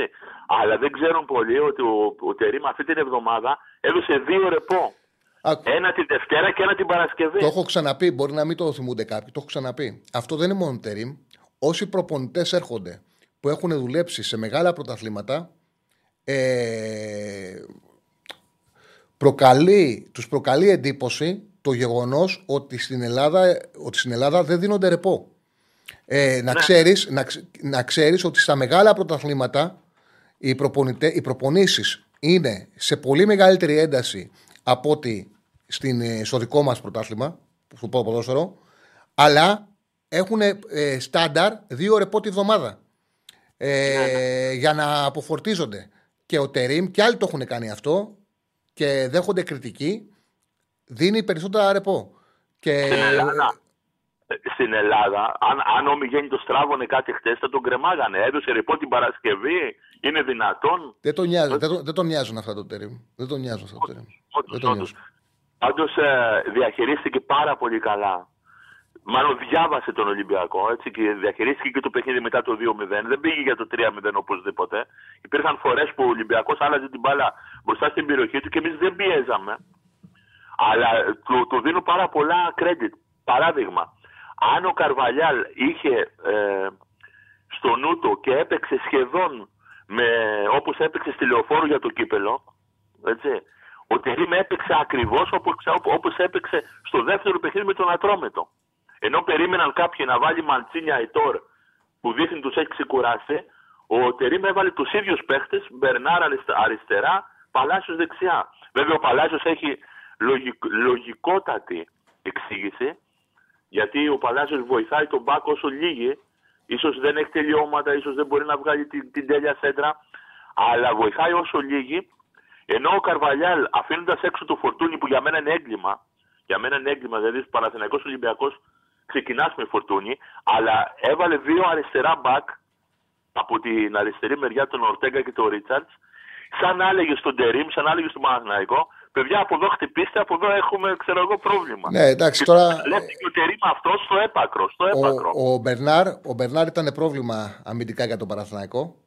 Ναι, ήταν καλός ο Χουάνκαρο. Ο Μπερνάρ ήταν αμυντικά πρόβλημα. Πήγε πάρα πολύ καλά η τετράδα στο κέντρο και απορρόφησε πάρα πολλές επιθέσεις που δέχτηκε ο Παναθηναϊκός του Ροντινέη. Ο Ροντινέη είχε πάρα πολλά ανεβάσματα.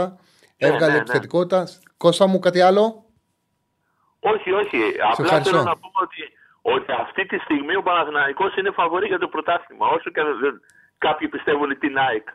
Να είστε καλά. Τη Δευτέρα, του, τη Δευτέρα που έχασε τον είχες ξεσκίσει πάντως. Τώρα εντάξει, okay. τώρα που κέρδισε, δηλαδή θα πρέπει, ρε παιδί μου, και ο κόσμος και εσύ Κώστα και ο, ναι.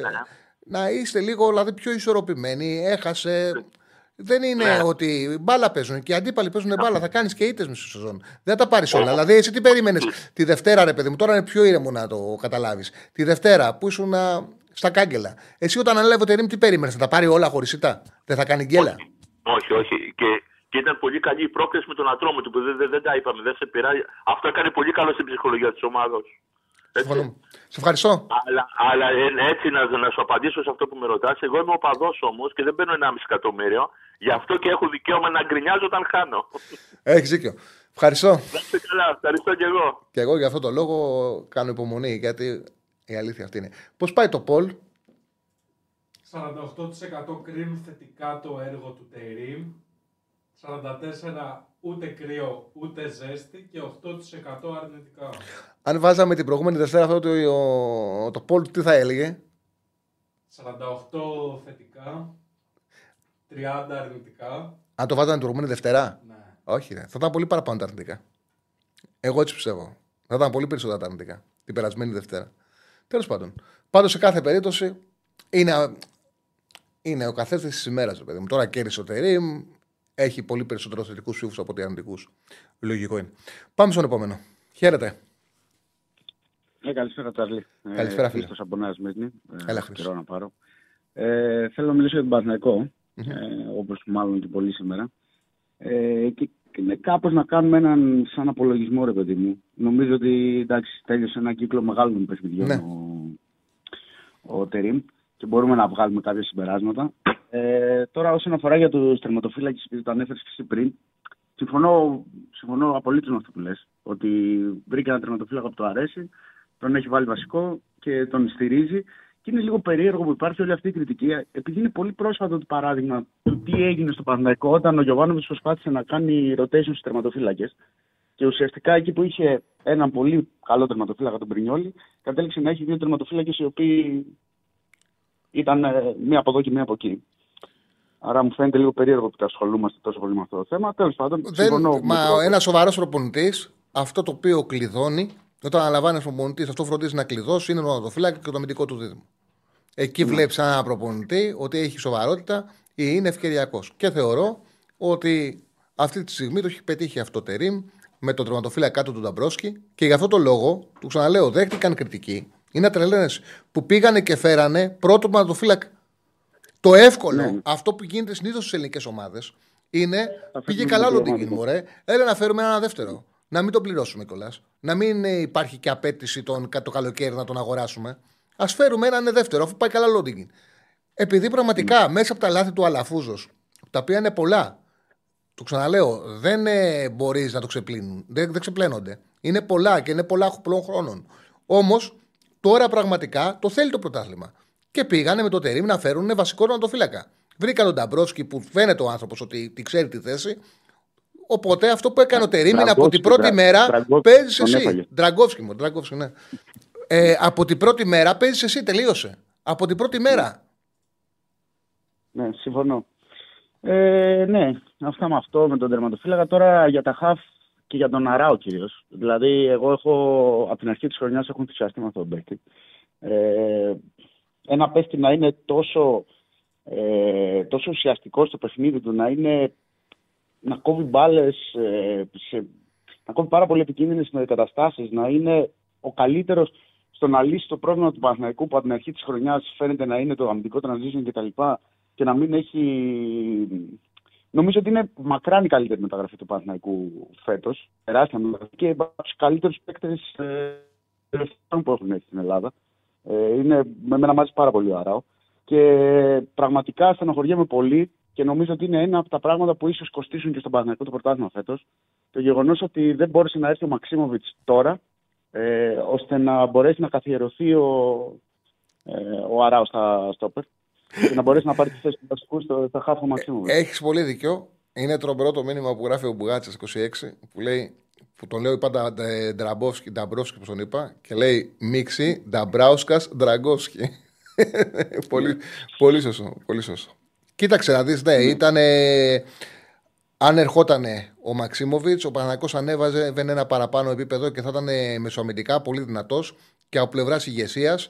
Δηλαδή, για φαντάσου τώρα ο Παναγικό με αράο στόπερ, 6 Μαξίμοβιτς, 8 Τσέρι, 10 Μπακασέτα, Σεντερφόρ Ιωαννίδη, αυτός ο κορμός πραγματικά θα ήταν πολύ σκληρός. Δεν θα παίζονταν εύκολα. Ναι.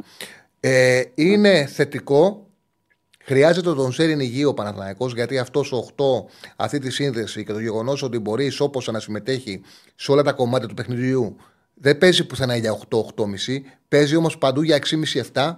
Δεν υπάρχει άλλος παίκτης όσο να το κάνει, μόνο ο Τσέριν το κάνει. Είναι θετικό για τον Παναθηναϊκό που, ανε, που ανεβαίνει ο Πέρεθ, τον έχει ανάγκη. Τον έχει ανάγκη. Αν ε, μείνει σε αυτό το στάνταρο ο Πέρεθ, θα μπορεί να μείνει ο Αράος στο κέντρο της άμυνας. Κοίτα, εμένα η άποψή μου είναι ότι ο Τσέριν είναι ο μόνος που μπορεί να. Ο Πέρεθ είναι, μπορεί να παίξει μόνο με τον Τζέριν δίπλα του. Δεν υπάρχει περίπτωση να μπορέσει να παίξει ο Πέρεθ με τον ε, Βιλένα. Τώρα μιλάμε για μάτς με μεγάλη δυσκολία και όχι με. Δεν θα το βάλει ο Τερήμ ποτέ. Μόνο, με, μόνος σε εύκολα μάτς. Ο mm. Τερήμ δεν είναι κορόιδο, γι' αυτό το λόγο έκανε και χάφτον κότσιρα. Γιατί κατάλαβε ότι mm. πρέπει να, βάλει, να βρει σκληράδα στο κέντρο. Ναι, και δεν είναι τυχαίο που τα τελευταία δύο μάτς που ο Πέρεθ έχει καλή εικόνα, ας πούμε, ειδικά με τον Ολυμπιακό. Ε, έχει παίξει με τον Τζέριν που και ο Τζέριν ήταν καλά και στα δύο αυτά παιχνίδια. Δεν ήταν με τον Μπάου που δεν ήταν καλός. Ε, ήταν και αυτό τον τραυματισμό του. Ε, και δυστυχώς εγώ, εντάξει, αυτό είναι η άποψή μου βέβαια, αλλά νομίζω ότι δεν μπορεί ο Πέρεθ με συνέπεια μέσα στα playoff με, με δύο μάτια την εβδομάδα, δηλαδή ανά τρεις μέρες, να μπορέσει να κρατήσει αυτό το στάνταρ. Δυστυχώς δεν νομίζω. Άρα εδώ είναι και πολύ σημαντικός ο Ουγκό. Νομίζω, δηλαδή, αν βγει ο Ουγκό και μπορέσει ο Αράο και απεμπλεκθεί από τα στόπερ, σίγουρα δεν θα είναι το ίδιο καλός με τον Αράο. 100%. Αλλά τουλάχιστον να μπορέσει να κρατήσει τη θέση του αριστερού στόπερ που δεν υπάρχει κάποιος άλλος να παίξει. Γιατί έχουμε τρία δεξιά στόπερ. Και συμφωνώ σε αυτό που έλεγες ότι είναι και οι τρεις περίπου στο ίδιο επίπεδο. Γιατί Βάη νομίζω δεν υπάρχει λόγος να μην παίζει βασικός. Γιατί είναι, έχει παίξει τα περισσότερα μάτια φέτος. Έχει ανέβει πάρα πολύ. Άρα δεν νομίζω ότι υπάρχει κάποιος λόγος να μην παίζει βασικός. Απλά από τα αριστερά νομίζω ότι ο Γκο είναι στοίχημα για τον Παναθηναϊκό να βγει και θα τον ανεβάσει πολύ. Δηλαδή τον ανεβάζει ποιοτικά τον Παναθηναϊκό γιατί ανεβάζει και τον Αράο στα χάφ και μπορεί να παίρνει περισσότερες αποφάσεις. Ε, νομίζω ότι πρέπει να βελτιωθεί πάρα πολύ ο Βίτορ Ουγκό ώστε να δώσει πλέον το δικαίωμα στον ε, Τερίμ να βγάλει τον Αράο από το κέντρο της άμυνας. Έτσι ναι, πιστεύω. Ναι, δηλαδή είναι τόσο και... καλός ο Αράος στο κέντρο της άμυνας που θα πρέπει να αποδειχτεί πολύ καλύτερος από ό,τι έχουμε δει στο ξεκίνημα ο Βίτορ Ουγκό, ώστε να πει στο Τερίμ πήγαινε Αράο, να πει ο Τερίμ πήγαινε Αράος σε εσύ. Ναι, απλά ο, και ο, μην ξεχνάμε ότι και ο Γκο έρχεται από προετοιμασία έτσι. Είναι, είναι ναι, εντάξει. Καλό δεν, δεν, δεν, δεν μπορεί να το κρίνει κάποιος οριστικά. Εννοείται, εννοείται. Αυτό. αυτό. Εννοείται. Ναι. Και θα, μέχρι τα playoff υπάρχει μεγάλη περίπτωση εντάξει, να έχει χαλαρώσει και λίγο παίκτης, να μείνει τα πόδια τόσο σκληρά την, ε, την προετοιμασία και να είναι λίγο καλύτερος. Τέλος πάντων, θα το δούμε αυτό. Ε, τώρα για τα extreme, δεν ξέρω, εμένα μου φαίνεται πάρα πολύ λυπηρό για τον Παναθηναϊκό. Και Παναθηναϊκός είναι έτσι. Αλλά μου φαίνεται πάρα πολύ λυπηρό για τον Παναθηναϊκό να έχεις πέντε extreme μαζί με τον Λιμιό πλέον και ο καλύτερος σου εξτρέμει είναι ο Παλάσιος. Ε, είναι, ο Παλάσιος είναι ένας παίκτης συμπαθής, όλα καλά, αλλά είναι πολύ συγκεκριμένο δυνατοτήτων. Δηλαδή, θεωρώ ότι είναι ένα από τα μεγαλύτερα πλήγματα του Παναθηναϊκού το γεγονός ότι έχει καλύτερο εξτρέμ τον Παλάσιος. Ε, ε, μα το, έχω πει, το έχω πει πολλές φορές ότι η διαφορά του με την ΑΕΚ είναι ότι, από τον Πάουκ, συγγνώμη, με τον Πάουκ, είναι ότι κανένας από τους πέντε εξτρέμ δεν έχει δικαίωμα να πάει να παίξει στο δίτερμα του Πάουκ. Στο προπονητικό δίτερμα, από τους πέντε εξτρέμ του Παναναναϊκού, κανένας δεν θα μπορούσε να παίξει. Και δυστυχώς είναι και πολύ κακό αυτό που έχει γίνει με τον Αϊτόρ φέτος, ο οποίος δεν έχει επιστρέψει ίδιος, δεν έχει επιστρέψει καν κοντά. Ε, είναι κρίμα πραγματικά και δεν κατάλαβα και χτες και ήταν εκτός αποστολής ο Αϊτόρ. Ε, τον άφησε εκτός αποστολής ο Τερήμ. Δεν είχε κάποιο πρόβλημα. Ε, αυτό ναι, βλέπω, δεν, δεν, δεν, το βλέπω δεν είναι καλά, δεν έχει ψυχολογία. Τον άφησε εκτός. Ναι, και κάτι λέει τώρα, δηλαδή τον Λιμιό ουσιαστικά, και ο οποίος και αυτός δύο χρόνια αποχής και δύο χιλιαστού έρχεται. Έτσι. Δεν είναι και αυτός κανένας παίκτης μπαρτοκαπνισμένος. Ε, φαίνεται ότι είναι πιο πάνω από την ιεραρχία από τον Αϊτόρ. Τέλος πάντων. Okay. Θα δούμε. Ε, το, ε, καλό, το καλό και για το Τερήμ και για τους παίκτες, για τον Παναθηναϊκό το καλό, είναι ότι πλέον το πρόγραμμα στο πρωτάθλημα φτιάχνει, έρχονται εύκολα παιχνίδια, οπότε μπορεί να αξιολογήσει και ο Τερήμ καλύτερα τους εξτρέμ και να πιάσει κάποιος εκ των Αράο, Βέρμπιτς, Μαντσίνη, Παλάσιος νούμερα, ώστε στα playoff να δει ποιο σε ποιον μπορεί να πατάει περισσότερο. Γιατί θεωρώ ότι έτσι όπως παίζει ναι. ο Μπακασέτας και ο Ιωαννίδης στο, στο δίδυμο στην επίθεση και κάποιος τρίτος θα ξεπεταχτεί. Είναι πιο εύκολο. Θα δώσουν χώρους. Ναι. Αυτό, και αυτό ήθελα να πω και τώρα. Ότι μετά από πολύ καιρό είμαι πολύ, έχω μεγάλη ανυπομονησία, μεγάλο ενθουσιασμό να δω παίκτη, να δω τον Παναθηναϊκό ρε παιδί μου κυρίως λόγω επειδή περιμένω ο Ιωαννίδη Μπακασέτα. Δηλαδή αυτό το περιμένω πολύ καιρό τώρα. Ε, και πιστεύω ότι θα αλλάξει αρκετά την εικόνα του Παναθηναϊκού από τη μέση και μπροστά. Την οποία, αν θες να σου είμαι ειλικρινής, εγώ την τερή με εποχή δεν έχω δει καμιά τεράστια αλλαγή. Ε, εντάξει, υπάρχει, λογική, υπάρχει αλλαγή στη λογική, σίγουρα, αλλά αλλαγή στην ποιότητα και την αποτελεσματικότητα δεν έχω δει μεγάλη. Ε, ε, δεν, είναι και εύκολο. δεν είναι και εύκολο. Μα και εγώ που στάθηκα, ναι, ότι... Ναι, Μα και εγώ που στάθηκα ότι ο Παναθηναϊκός κέρδισε γιατί ήταν πιο σκληρός από τα προηγούμενα παιχνίδια στο αμυντικό μπλοκ. Έπαιξε ναι. σκληρή άμυνα ο Παναθηναϊκός και είναι και σε σχέση με την δεκάδα του Ολυμπιακού είχε τον Μπακασέτα. Δηλαδή είχε την ποιότητα του Μπακασέτα που ήταν παρόν και στα δύο γκολ. Και χτύπησε στο χώρο του Ορτέγκα και ήταν αποτελεσματικός. Ενώ ο Ολυμπιακός χτύπησε στο χώρο του Μπερνάρ Χουανκάρ, αλλά αποτελεσματικός δεν ήταν. Σε ευχαριστώ πάρα πολύ. Ναι. Ε, και εγώ. Να σε καλά. Να σε καλά, φίλε μου. Μπήκαμε. Λοιπόν, επιστρέψαμε. Πάμε στον επόμενο φίλο. Χαίρετε. Καλησπέρα. Καλησπέρα. Καλησπέρα. Χρωστάω κάποιες απα... απαντήσεις. Ενώ το έχω πει πολλές φορές, ρωτάει ένας φίλος να μας πείτε επιτέλους τι γίνεται με το Σέγκεφελτ. Παιδιά, το έχω πει πάρα πολλές φορές. Με το Σέγκεφελτ δεν γίνεται τίποτα. Το είχα πει και όταν έχει συμβεί. Με το που είδε ο Τερήμ το Σέγκεφελτ δεν του άρεσε και ο ένας στόπερ που έψαχνε ο Παναναναϊκό στην αγορά έγιναν δύο. Γιατί τότε δεν είχε εξασφαλίσει, ο, δεν, δεν είχε πιστεί ο Τερήμ ότι ο Αραώ θα παίζει στόπερ. Οπότε θεωρήσε ο προπονητής ότι χρειάζονται δύο μεταγραφές. Και είναι τελευταίος, είναι τρίτος στις επιλογές του για τη θέση του δεξιού στόπερ. Είναι πρώτος ο Γετβάη, δεύτερος ο Ακαϊντίν, τρίτος ο Σέγκεφελτ. Και στα ε, θέση του αριστερού στόπερ, όχι ο Γετβάη, συγγνώμη, είναι πρώτος ο, ο, ναι, ο, Γετβάη, ο Καϊντίν, ναι, σωστό. Και στη θέση του αριστερού στόπερ είναι ο Αράου και ο Βίτο Ρουγκό.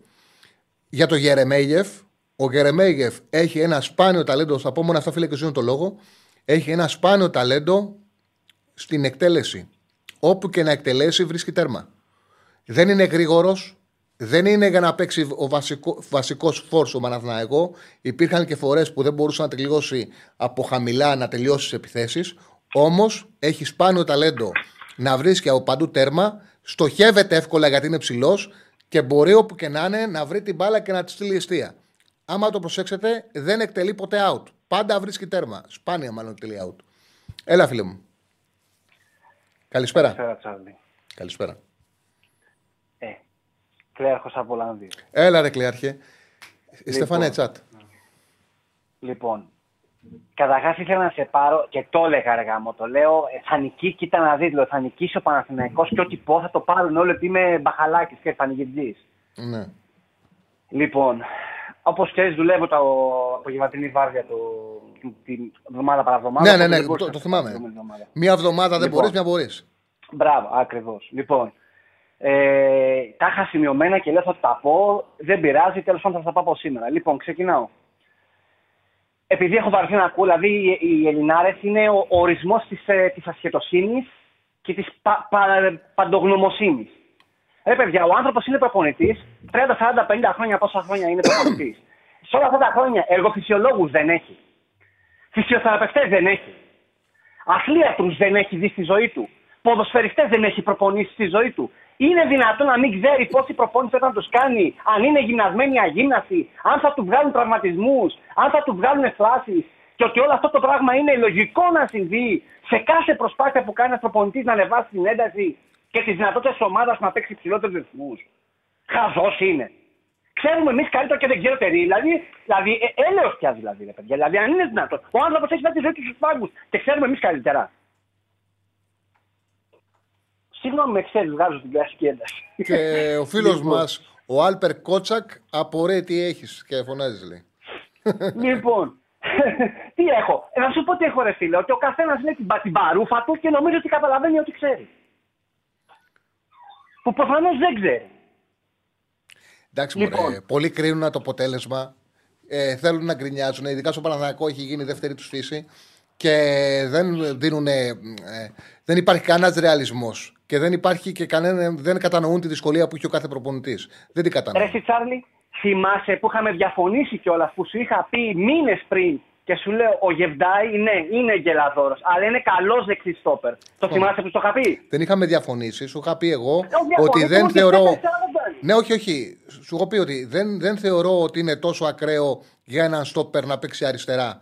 Και, είχαμε, συμφω- και είχα συμφωνήσει γιατί το ήξερα και σου είπα ότι και εγώ γνωρίζω ότι κάνει παράπονα ότι δεν του ταιριάζει. Αλλά δεν το θεωρώ τόσο ακραίο να, για να παρουσιάζει αυτή την εικόνα. Αποδεικνύεται στην πράξη ότι είναι άλλος παίκτης. Είναι, και δεν είναι δύσκολο. Δηλαδή δεν έκανε κανένα μαγικό τερίμ. Δεν ξέρω, μπορεί να του, να τους φτιάξει την ψυχολογία. Δεν το ξέρω αυτό. Όμως στο παίζει γήπεδο ρόλο, έτσι. τον πήρε από αριστερό στόπερ και τον έβαλε δεξί. Λοιπόν, εγώ θα σου πω το εξής. Χωρίς ο Γεβδάη, ο Γεβδάη τέλος πάντων να είναι κάτι το καταπιστικό, είναι λίγο πιο μπαλάτος από το Σέγκεφελ. Θα, θα μου πεις, τα έκανε και προχθές τα βίντεο και χθες τα δύο-τρία λάθη του. Τα έκανε. Όμως παίρνει πιο πολλά ρίσκα. Προωθεί την μπάλα. Δεν είναι από μένα στο τέρμα, από μένα στο τέρμα και από το τέρμα σε μένα. Έβγαλε, Πού για ο μια... Σέγκεφελ βγε- έβγαλε επειδή είναι άμπαλος και ήταν αθλητικότητα. να καλυφθεί. Έβγαλε αθλητικότητα και πήγε σε πολλές αμυντικές μονομαχίες και στις περισσότερες βγήκε κερδισμένος. Ήταν πολύ μέσα στο σε όλες παιχνίδι. βγήκε. Ναι, ναι. Σχεδόν σε όλες βγήκε. Ο Αράου, αυτός αυτός που βγήκε σε όλε, αυτός που βγήκε σε όλες βάσει αριθμών είναι ο Αράου. Πη- Καλά, ο ε, Αράου στον, στο αέρα, επίπεδο. στον αέρα είχε 100%. 100%. Ρε, εσύ, θα σου πω. Ε, να, σου- άλλα, να πω πάλι με, πάλι με, ξε, με κάνεις και ξεφεύγω. Λοιπόν, θα σου πω ένα πράγμα. Όταν πήγε και πήρε τον Αράο ο Παναθηναϊκός και λέω ότι αν είναι δυνατόν 3 εκατομμύρια για 30χρονο, 31 πόσο πάει. Πάμε καλά, λέω. Με, με, με, με μεταπολιτική αξία μηδέν. Ε, και μόλις τον είδα στο γήπεδο, λέω εντάξει, κατάλαβα. Και λέω πώς έχει πέσει το ελληνικό ποδόσφαιρο, ρε, εσύ. Κάποτε θυμάμαι, παίρναμε με 3 εκατομμύρια τον Γκάμπριελ, ο οποίος ήταν και καθαρός δεξί μπακ, ήταν back half, αλλά μπάλα ήξερε. Που αν είχαμε τώρα τον Γκάμπριελ έστω για extreme, θα έκανε πάρτι. Το θυμάσαι τον Γκάμπριελ. Ναι, πώ δεν θυμάμαι. Α, μπράβο. Την Αν εποχή είχες του τώρα τον Ελκάτ. Γκάμπριελ, θα έκανε, θα, ναι, θα έκανε πάρτι ή όχι; Εντάξει, έπαιζε και σε πάρα πολλούς χώρους. Ο Γκάμπρελ ήταν χρήσιμος παίκτης. Πολύ χρήσιμος παίκτης. Εννοείται. Λοιπόν, τέλος πάντων, ήθελα να σου πω, ξεκίνησα από εκεί από το, για, για, την, για την κατάσταση του Παναθηναϊκού. Εγώ θα ρωτήσω το εξής. Ήταν πα- πα- περίπου παρόμοια κατάσταση αυτή που πέρασε η ΑΕΚ το πρώτο διάστημα του Αλμέιδα; Πάρα πολλούς τραυματισμούς, πάρα πολλούς μυϊκούς τραυματισμούς, σκαμπανεβάσματα στην απόδοση μέχρι να την βρει την άκρη. Αυτό το πράγμα θυμίζει λίγος πολύ η ομάδα Τερίν το πρώτο, για τον πρώτο του μήνα. Για μένα, εμένα μου θυμίζει πάρα πολύ. Αν θυμάσαι καλά, ο Αλμέιδα την άκρη τη βρήκε στον τέρμι με τον Παναθηναϊκό. Γιατί Ναι. τη βρήκε στον τέρμι με τον Παναθηναϊκό, Γιατί έπαιξε με αντίπαλο που εκείνη τη στιγμή δεν τον είχε, καταλάβαινε ότι δεν τον έχει και κατάλαβε τι πρέπει να αλλάξει. Είχε ήδη μοντάρει μια ομάδα η οποία είχε κάποια μέση αρχή και τέλος και σε εκείνο το μάτι κατάλαβε ακριβώς που υστερεί. Ο Τερήμ, εγώ το πιστεύω αυτό το πράγμα, επειδή ακριβώς είναι πολύ έμπειρο προπονητή, πήγε στην Τούμπα, κατάλαβε που υστερεί, κατάλαβε που είναι τα χοντρά λάθη, όταν πήγε, γιατί πήγε στην Τούμπα να παίξει με τον πραγματικό ανταγωνιστή του για τον τίτλο. Ω, μιλάς Και πολύ σου ωραία. λέει- Μιλάς πολύ ωραία. Είναι πολύ εύσοχος. Και σου λέει, ε, εννοείται, και σου λέει, όπα, εδώ δεν με παίρνει να παίξω έτσι, γιατί ο άλλος, γιατί χαζός δεν είναι, είδε. Και σου λέει, ας ασπαστώ τη γνώμη των παιχτών μου, ας προσπαθώ να δω πώς μπορώ. Γιατί στον Μπάουκ δεν μπορεί να τον παίξεις ε, στους ίδιους ρυθμούς. Γιατί άμα πας στο να του βγάλεις 15 επιθέσεις, ξέρω εγώ, στο ημίχρονο, θα, σου- θα σου βγάλει και ο Πάουκ 15. Όμως ο Πάουκ επειδή έχει περισσότερη ποιότητα, και αυτός το είδε, δεν είναι χαζός, και σου λέει: Όπα, αυτοί έχουν ποιότητα. Αν εγώ του βγάλω 15 δεν θα το τρομάξω, αυτός θα μου τα κολλήσω με τα δύο γκολ. Ναι. Άρα άρχισε να προσπαθεί να βρει εναλλακτικές. Ακριβώς επειδή είναι έξυπνος. Και όποιος νομίζει ότι ο Τερήμ είναι, ξέρω εγώ, κανένας γεροξεκούτης, κανένας χαζός που τον πήραν τα χρόνια και δεν ξέρει τι κάνει. Ε, τι να πω, ρε παιδιά, εντάξει, δηλαδή έλεος. Εγώ δεν σου λέω ότι ο Τερήμ μπορεί να πάει να προπονήσει, ξέρω εγώ, την Αθλέτικο ή να πάει να προπονήσει. Εγώ δεν σου λέω καν για stop. Σου λέω την Αθλέτικο, τη Σεβίλη, ξέρω εγώ. Σω να μην είναι για αυτό το επίπεδο. Αλλά για, το, για την κακομέρα την Ελλαδίτσα να πάρει μια ομάδα, να της δώσει το know-how, να κρίνει 10 ποδοσφαιριστές και να καταλάβει αν το κάνουν δεν του κάνουν και να, να της δώσει δυναμική για να πάρει έναν τίτλο στην Ελλάδα δεν μπορεί. Πάρα πολύ άνετα. Πάρα πολύ άνετα. Σε κάθε περίπτωση πάντως έχει δύσκολο έργο. Ε, η ομάδα που πήρε κατά την άποψή μου είναι πίσω και από τον Πάουκ και από την ΑΕΚ. Ε, έγινε μια πολύ καλή μεταγραφή του Μπακασέτα, μια, ακόμα, μια επίσης του, του, του τερματοφύλακα του Νταμπρόσκι, του Ντρα- Ντρα- Ντραγκόσκι, του Ντραγκόφσκι του τερματοφύλακα. Ε, εντάξει. Ε, Ανταγωνιστικός Λοιπόν. ήταν ο Παναναναϊκό, μάχη θα δώσει. Ε, συνεχίσω να πιστεύω ότι είναι ένα κλικ καλύτερη ο Πάουκ και η ΑΕΚ. Θα δούμε βέβαια το καλοκαίρι τι θα γίνει Θα στο σου, πω, playoff. θα σου το πω. Μάρτιο. Καταρχάς, ε, όποιος τολμήσει να. Εγώ θα πω το εξής. Επειδή άκουσα πάρα πολλά. Σε είχα ακούσει και σέναν. Καταρχάς, ποια είναι η διαφορά Μπακασέτα Φορτούνη. Καταρχάς, θεωρώ ότι ο Μπακασέτας, επειδή ακριβώς πήγε. στο- Πρόσεξε. Σε πηγαίο ταλέντο, όταν ήταν πριν από 7-8 χρόνια, ο Φορτούνης ήταν πολύ πιο πάνω από τον Μπακασέτα. Όμως, ο Μπακασέτας πήγε στο εξωτερικό, χαλιβδόθηκε του δο... και για να μπορέσει να πάρει τον τίτλο του ηγέτη σε μια ομάδα που, με την οποία κατέχθηκε τίτλο στο- στο εξωτερικό, οπουδήποτε, δεν έχει σημασία, στο εξωτερικό, δεν στο δίνουν έτσι το γαλόνι. Το κερδίζεις. Λοιπόν, ο Μπακασέτας που είδα εγώ γύρισε πίσω πραγματικά ολοκληρωμένος ποδοσφαιριστής. Η διαφορά του με το φορτούνι και ο λόγος που από ό,τι αποδεικνύεται όταν εμπιστεύονται οι προπονητές και του χτίσαν την εθνική γύρω του είναι το εξής. Ότι ενώ είναι αρκετά σκληρός για το είδος του ποδοσφαιριστή που είναι, δηλαδή και θα μαρκάρει και θα κάνει το tackling και θα πέσει και θα, θα βγάλει δυναμι, δυναμισμό στο παιχνίδι του, δεν είναι soft και δεν είναι αδιάφορος αμυντικά. Δηλαδή σέβεται το ρόλο του και τη θέση του και δεν κρεμάει την ομάδα του τακτικά. Ταυτόχρονα, εγώ τι να πω, είδα την μπάσα που έβγαλε στον Παλάσιος, αν την, αν την πρόσχει, στη μικρή περιοχή, Ναι, και ναι. πήγε ο Παλάσιος και έκανε ένα κοντρόλ που σου ορκίζομαι κόντεψε να βγει στην μπλούζα. Κλειάρχη, σε ευχαριστώ. Έχει δίκιο ο φίλος ο Κώστας για τον ε, Φορτούνη που λέει ότι έχει πάθει δύο χιαστούς και δεν βγάζει την ένταση. Ο Μπακασέτας, η διαφορά είναι ότι ο Μπακασέτας είναι αρχηγός. Και γι' αυτό το λόγο συνέχεια έλεγα για την εθνική ότι ποτέ δεν κρίνω τους προπονητές γιατί επιλέγουν να ξεκινάνε τον Μπακασέτα. Αυτό έχει να κάνει με τον προπονητή. Βλέπουν στον Μπακασέτα είναι ηγέτη και ξεκινάνε μαζί του. Για τον Φορτούνη πάντα έλεγα ότι δεν μπορεί να μην τον έχει στην αποστολή. Σε ευχαριστώ πάρα πολύ, Κλειάρχε. Λοιπόν, τα λέμε. Θα τα πούμε κάποια στιγμή. Να σε καλά, να σε καλά. Να σε καλά. Με τότε έχει συμβεί, δεν έχει συμβεί τίποτα. Μαϊτόρ δεν είναι σε καλή κατάσταση και αποφάσισε να τον ε, αφήσει εκτός. Ο Ολυμπιακός είχε τρεις καθαρές φάσεις και όμως η πρώτη ουσιαστική φάση προηγήθηκε ο Παναναναϊκό. Το λες και φάρδος. Δεν νομίζω ότι ήταν ε, φάρδος. Όταν πηγαίνεις με, με παίκτες οι οποίοι δεν έχουν ποιότητα στη δημιουργία, είναι θέμα ικανότητας. Είναι όπως λέμε, πόσες φορές έχουμε πει ότι ο Μαντσίνη συνήθως το χάνει. Ο Βέρμπιτ συνήθως το χάνει. Ο Παλάσιος συνήθως το χάνει. Ο Παναναϊκός έκανε τα, έκανε τα γκολ γιατί έκανε μια χτύπησε από την αριστερή πλευρά. Έδωσε μια πάρα πολύ ωραία πάσα ο Μπερνάρ στο πρώτο γκολ. Ο Παλάσιος τη γύρισε και ο, ο Μπερνάρ είχε δεύτερη ευκαιρία και το βάλει σε κενό τέρμα. Το γκολ του Παναναναϊκού είναι σε κενό τέρμα. Έχει κάνει δύο εκτελέσεις σε κενό τέρμα ο Παναναναϊκός. Αυτό είναι η αδυναμία της άμυνας. Ενώ ο Παναναναϊκός δεν άφησε η άμυνά του καθαρή εκτέλεση στον Ολυμπιακό. Πλην της φάσης του Ροντινέη που και πάλι υπήρχαν δύο παίκτες ε, δεν, δεν κάλυψε ο Μπερνάρ, αλλά δύο παίκτες να μείνονται υπάρχουν στο σου του Ρουντινέη στο ξεκίνημα του παιχνιδιού που πήγε out. Επίσης, στο δεύτερο γκολ είναι θέμα ικανότητας του Μπακασέτα που κάνει τσέντα και του Γερεμέγεφ που εκτελεί. Αλλά στο, σε ένα χώρο χτύπησαν και οι δύο ομάδες. Ο Παναναναϊκός μπόρεσε και τον αξιοποίησε. Στον Ορτέγκα χτύπησε ο Παναναναϊκός στην πλευρά την αριστερή που χτύπησε και ο Ολυμπιακός. Ο Παναναναϊκός το αξιοποίησε και έβγαλε καθαρές φάσεις από εκεί. Και τρεις ευκαιρίες έκανε δύο γκολ. Ε, Κανένας δεν τα βλέπει όλα καλά στο Παναναναϊκό γιατί δεν είναι όλα καλά στο Παναναναϊκό και λέω συνέχεια ότι είναι πιο μπροστά και ο Πάου και η ΑΕΚ. Είναι πιο μπροστά αυτή τη στιγμή. Πρέπει να καλύψει απόσταση ο Παναναναϊκός για να μπορέσει να το χτυπήσει το τίτλο. Όμω έμεινε, έμεινε ζωντανό.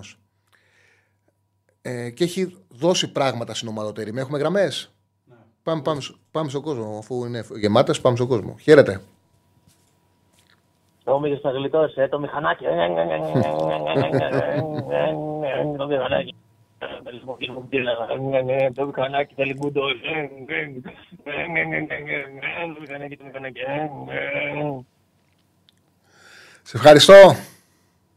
Πάμε στον επόμενο. Πα- Μου αρέσει που λέει νόμιζες θα γλιτώσεις. Ευχαρισ- Ευχαριστούμε το φίλο, το Σταύρο Ουζούνη. Για τα πέντε τι είναι, ε, ευρώ είναι τι είναι; Για να δω. Τον ευχαριστούμε πάρα πολύ, δεν έκανε κάποιο σχόλιο. Ελβετικό φράγκο. Ελβετικά φράγκα, πω, πω. Α, ανέβηκε το επίπεδο πάρα πολύ. Το ευχαριστούμε πάρα πολύ το φίλο του Σταύρο. Είναι μπουκωμένο το μηχανάκι. Σωστό. Πάμε στον επόμενο. Καλησπέρα. Γεια σου Τσάρλι. Χαίρετε. Τόργελε Παναθηναϊκός. Έλα τώρα Γκελέ. Ε, έχουμε καιρό να μιλήσουμε. Ε, να σου πω την αλήθεια, έχω προσπαθήσει να βγω, αλλά συνήθως δεν μπορούσα να, να βγάλω και γραμμή, οπότε έπαιρνα τηλέφωνο. Ε, ικανοποιημένος από τη χθεσινή εμφάνιση, αν και θεωρώ ότι εγώ να σου πω την αλήθεια, βέβαια μπορεί να μιλάει και σαν οπαδός, δεν πίστεψα κάποια στιγμή το αγώνα ότι ο, Πανα- ο Ολυμπιακός θα μπορούσε να κάνει ζημιά στο, στον Παναθηναϊκό, μετά το 1-0 εννοώ. Ε, αν και έχασε κάποιες μεγάλες φάσεις. Ε, χάρηκα πάρα πολύ Εντάξει, με οι τον Πέρες. πραγματικές ευκαιρίες του Ολυμπιακού είναι μετά το 2-0. Η πραγμα... Δηλαδή, η φάση καθαρή που κάνει ο Ολυμπιακός είναι του η εκτέλεση του Ντινέη νωρίς. Μετά οι άλλες φάσεις είναι μετά το 2-0. Ναι, ναι, ναι, ναι, ισχύει. Ε, δεν ξέρω, εγώ να σου πω την αλήθεια, δεν φοβόμουν. Δεν φοβάμαι κανέναν. Δεν φοβάμαι κανέναν, ούτε τον Μπακ, ούτε την ΑΕΚ αυτή τη στιγμή. Ε, σίγουρα η εικόνα στην Τούμπα της ομάδας ήταν... ε, δεν σου έβγαζε ότι αυτή η ομάδα μπορεί να διεκδικήσει κάτι.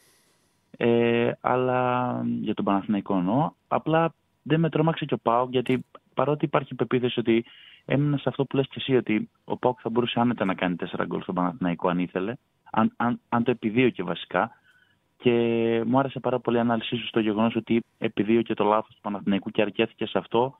Κάτι που μου δείχνει και ο Πάοκ ε, θα βγάλει κάποιες, να το πω, φοβίες. Θα είναι λίγο φοβικός, θεωρώ, όσο, σε αυτά τα παιχνίδια. Ε, δεν ξέρω τι θα γίνει στα ντέρμπι. Πάντως Εγώ θέλω έχει να μια υπογραμμίσω- ταχύτητα στην ανάπτυξη που πρέπει ο Παναθηναϊκός να δουλέψει στην αντιμετώπιση της. Και η ΑΕΚ.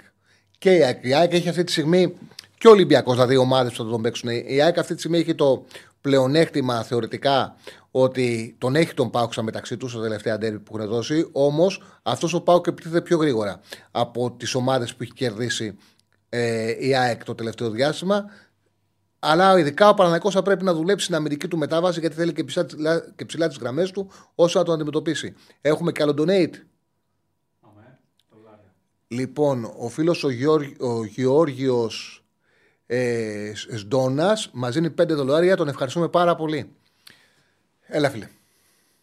Ε, καταλαβαίνω τι λες, απλά νομίζω ότι ξέρεις κάτι, αυτό που λέω και στους φίλους μου εγώ και γιατί υπάρχει μεγάλη, υπήρχε μεγάλη γκρίνια τώρα με τον Τερίμ, είναι ότι να μην ξεχνάμε και να μην ξεχνάνε και όλοι αυτοί που υποβαθμίζουν τον Παναθηναϊκό ως προς τη διεκδίκηση του πρωταθλήματος και καλώς τον υποβαθμίζουν βάσει της εικόνας του έτσι σε σχέση με τις άλλες ομάδες γιατί και ο ΠΑΟΚ και η ΑΕΚ παίζουν ένα πιο σύγχρονο ποδόσφαιρο από αυτό που έπαιζε μέχρι τώρα ο Παναθηναϊκός επί Γιωβάνοβιτς, δεν ξέρω τι θα μπορέσει να παίξει ο Τερίμ, είναι ότι ο Παναθηναϊκός αυτή τη στιγμή δεν έχει 100% το ρόστερ του. Δεν έχει τον πιο επιδραστικό του ποδοσφαιριστή που είναι ο Ιωαννίδης, που και εσύ έχεις πει ότι το Ιωαννίδης Μπακασέτας θα είναι το όπλο του Παναθηναϊκού. Αυτή τη στιγμή έχασε με θλάση το βασικό του δεξιμπάκ, που αυτό δεν σημαίνει ότι χάνει ένα δεξιμπάκ μόνο, χάνει και ένα παίχτη ο οποίος μπορεί να προσφέρει στα χάφ που είναι ο Κότσιρας, γιατί αναγκαστικά θα παίξει εκεί. Να σε διακόψω για 10 Ε, δευτερόλεπτα. Ναι, Υπήρχε πες. περίπτωση ο Παναθηναϊκός αν δεν έκανε τη μεταγραφή Μπακασέτα να πα- κερδίσει χθες τον Ολυμπιακό; Χωρίς τον Ιωαννίδη; Όχι, όχι. Χωρίς τον Ιωαννίδη; Όχι, όχι.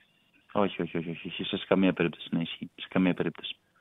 Ε, ο, Ιω- ο Μπακασέτας είναι αυτό πραγματικά που και εγώ το έβλεπα. Είναι λες και είναι στην ομάδα χρόνια. Πραγματικά λες και είναι χρόνια. Δηλαδή, εγώ θεωρώ ότι μου αρέσει πάρα πολύ αυτός ο ποδοσφαιριστής το πώς δίνει την μπάλα. Δεν νομίζω να κάνει λάθος στη μεταβιβάση του. Δεν ξέρω αν έκανε λάθος. Εσύ που κοιτάς τη στατιστική, το ξέρεις αν έκανε λάθος στη μεταβιβάση του. Γρήγορες Είχε μεταβιβάσεις, 36-43 μεταβιβάσεις. Ε, 6 πάσες στο 1 τρίτο του αντιπάλου, 4 εκτελέσεις, μία assist. Πέρασε 2 εκεί πάσες. Σαν δύο γκολ δηλαδή και οι δύο γίνανε γκολ. Ναι, ναι, ναι. Ε, εγώ θεωρώ ότι ο Παναθηναϊκός, άκου Τσάρλι, ε, το έχεις πει και εσύ, το μεγάλο του στοίχημα να είναι έτοιμος στα play-off.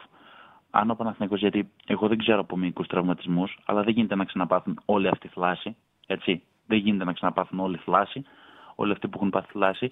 Αν ο Παναθηναϊκός καταφέρει σε αυτά τα 3-4 παιχνίδια, που- στα όσα απομένουν μέχρι τη λήξη της περίοδου, έχει βέβαια και το κύπελο, το οποίο θα το χτυπήσει το κύπελο σίγουρα, γιατί έχει και πιο εύκολο πρόγραμμα από τον ΠΑΟΚ και θα μπορέσει να κάνει μιας μιας μορφής rotation όσο μπορεί να το κάνει. Μπορεί να το χτυπήσει το κύπελο. Ε, να θυμίσω σε όλους αυτούς που ουσιαστικά και καλά κάνουν οι οπαδοί του ΠΑΟΚ γιατί πρέπει να χαίρονται για την ομάδα που έχουν, ότι ο ΠΑΟΚ έχει Ευρώπη και δεν έχει απλά Ευρώπη. Δεν έχει μια φάση, ας πούμε, να είσαι σε μια φάση, ας πούμε, στους 16 έστω του Europa League που υπάρχουν ομάδες που λες ότι εντάξει με την καμία είναι σε μια διοργάνωση που έχει πιθανότητες να προχωρήσει αρκετά. Έτσι θεωρώ εγώ με τα μάτια τα δικά μου.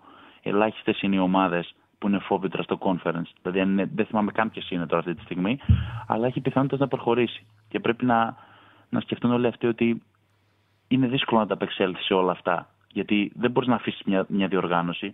Φαντάζομαι την κρίνια θα προκαλέσει το γεγονός να κάνεις rotation σε ένα ευρωπαϊκό παιχνίδι που έχεις πραγματικές πιθανότητες να περάσεις στους 8 ή στους ακόμα και στους 4 μιας ευρωπαϊκής διοργάνωσης για να παίξεις ένα ελληνικό ντέρμπι. Άσχετα αν κρίνεται, ένα, στ- αν, άσχετα αν και αυτό περιλαμβάνει έναν τίτλο. Είναι πολύ δύσκολο. Αυτό που θέλω να πω είναι ότι ο Παναθηναϊκός στα play-off, αν έχει όλους τους παίχτες του, θα είναι μια άλλη ομάδα. Αν, γιατί και χθες, ας πούμε, για παράδειγμα, βγήκε πάλι με πρόβλημα ο Χουάνκαρ, που είχε προβλήματα από εκεί. Είχε, για μένα έχασε και πολλές προσωπικές μονομαχίες ο Χουάνκαρ. Έτσι μου φάνηκε εμένα. Ε, κοίταξε να δεις. Είχε συνέχεια ανακαλύψει τον Μπερνάρ. Ο Ροντινέη τον έβαζε συνέχεια. έπεφτε συνέχεια πάνω του. Έπαιζε συνέχεια με δύο παίκτες. Προσπαθούσαν να τον βοηθήσουν ο Τσέριν αρκετές φορές, όμως δεν ήταν αρκετό. Μην ξεχνάς ότι ο Μπερνάρ στις μονομαχίες προσωπικές, γιατί παίζανε πάνω του, ανέβαινε ο Ροντινέη, είχε χτες 3 στις 11. Όλες αυτές πηγαίνανε πάνω στο Χουανκάρ. Είχε μεγάλη πίεση. Δεν ήταν εύκολο. Για κανένα μπακ δεν είναι εύκολο να έχει μπροστά του τον Μπερνάρ. Και ο μεγαλύτερος φόβος για τον Παναθηναϊκό είναι ότι σκόραρε ο Μπερνάρ, είχε δημιουργικά κάποιες καλές ενέργειες, μη μονιμοποιηθεί στα αριστερά. Θα είναι μεγάλο πρόβλημα. Άμα είχε καλή ομάδα, ο Ολυμπιακός δεν ήταν καλός χθε και δεν τον αξιοποίησε. Άμα ήταν καλός, θα το αξιοποιούσε. Εντάξει, εγώ προσωπικά θεωρώ ότι ε, είναι πολύ κουρασμένος ο Μαντσίνη. Ο Αϊτόρ αυτή τη στιγμή, Ναι. άσχετα, με αυτό που έχεις, Εντάξει. άσχετα από αυτό που έχεις πει και εσύ, ρε Τσάρλι, ξέρεις κάτι, εγώ θέλω να πάω με αυτούς που μπορούν, όχι με αυτούς που θα μπορούν. Εγώ θέλω να πάω με το Verbitz, με την τρέλα του Verbitz. Αυτό μπορεί, αυτό κάνει, ρε φίλε. Μπορεί να περάσει την αντιπαλότητα, να κάνει μια βλακιά μέσα στην περιοχή, να μην είναι ουσιαστικός. Ο Verbitz όμως το Χουάρκερ, για παράδειγμα, δεν θα τον άφηνε ακάλυπτο Σίγουρα. φαίνεται ότι έχει εγωισμό. Φαίνεται ότι έχει ψευτό εγωισμό. Όπως φαίνεται και με το Γεβδάη ότι έχει εγωισμό. Δηλαδή, φαίνεται ότι έχει τσαμπουκά αυτό το παιδάκι, όσο και να φαίνεται φλόρος που λέμε, και μπορεί και να είναι, έχει τσαμπουκά μες στο γήπεδο. Θεωρώ ότι ο Παναθηναϊκός θα πάει στα extreme, στα play-off, σίγουρα με το Verbitz και θα παίζεται Μαντσίνη Παλάσιος, η άλλη θέση. Θα είναι αυτή η τρίση βασική του rotation, γιατί δεν βγάζει τη σκληρά ο Αϊτόρ. Δεν... Και θεωρώ ότι ο Τερήμ δεν το θέλει τόσο πολύ αυτό. Θεωρώ ότι με αυτούς θα πάει σε βασικούς. Είναι πάρα πολύ σημαντικό να γυρίσει καλά ο Ιωαννίδης. Δεν θέλω να γίνει βλακία με τον Ιωαννίδη, γιατί καταλαβαίνεις και εσύ και όλοι το ξέρουν το πόσο σημαντικός είναι.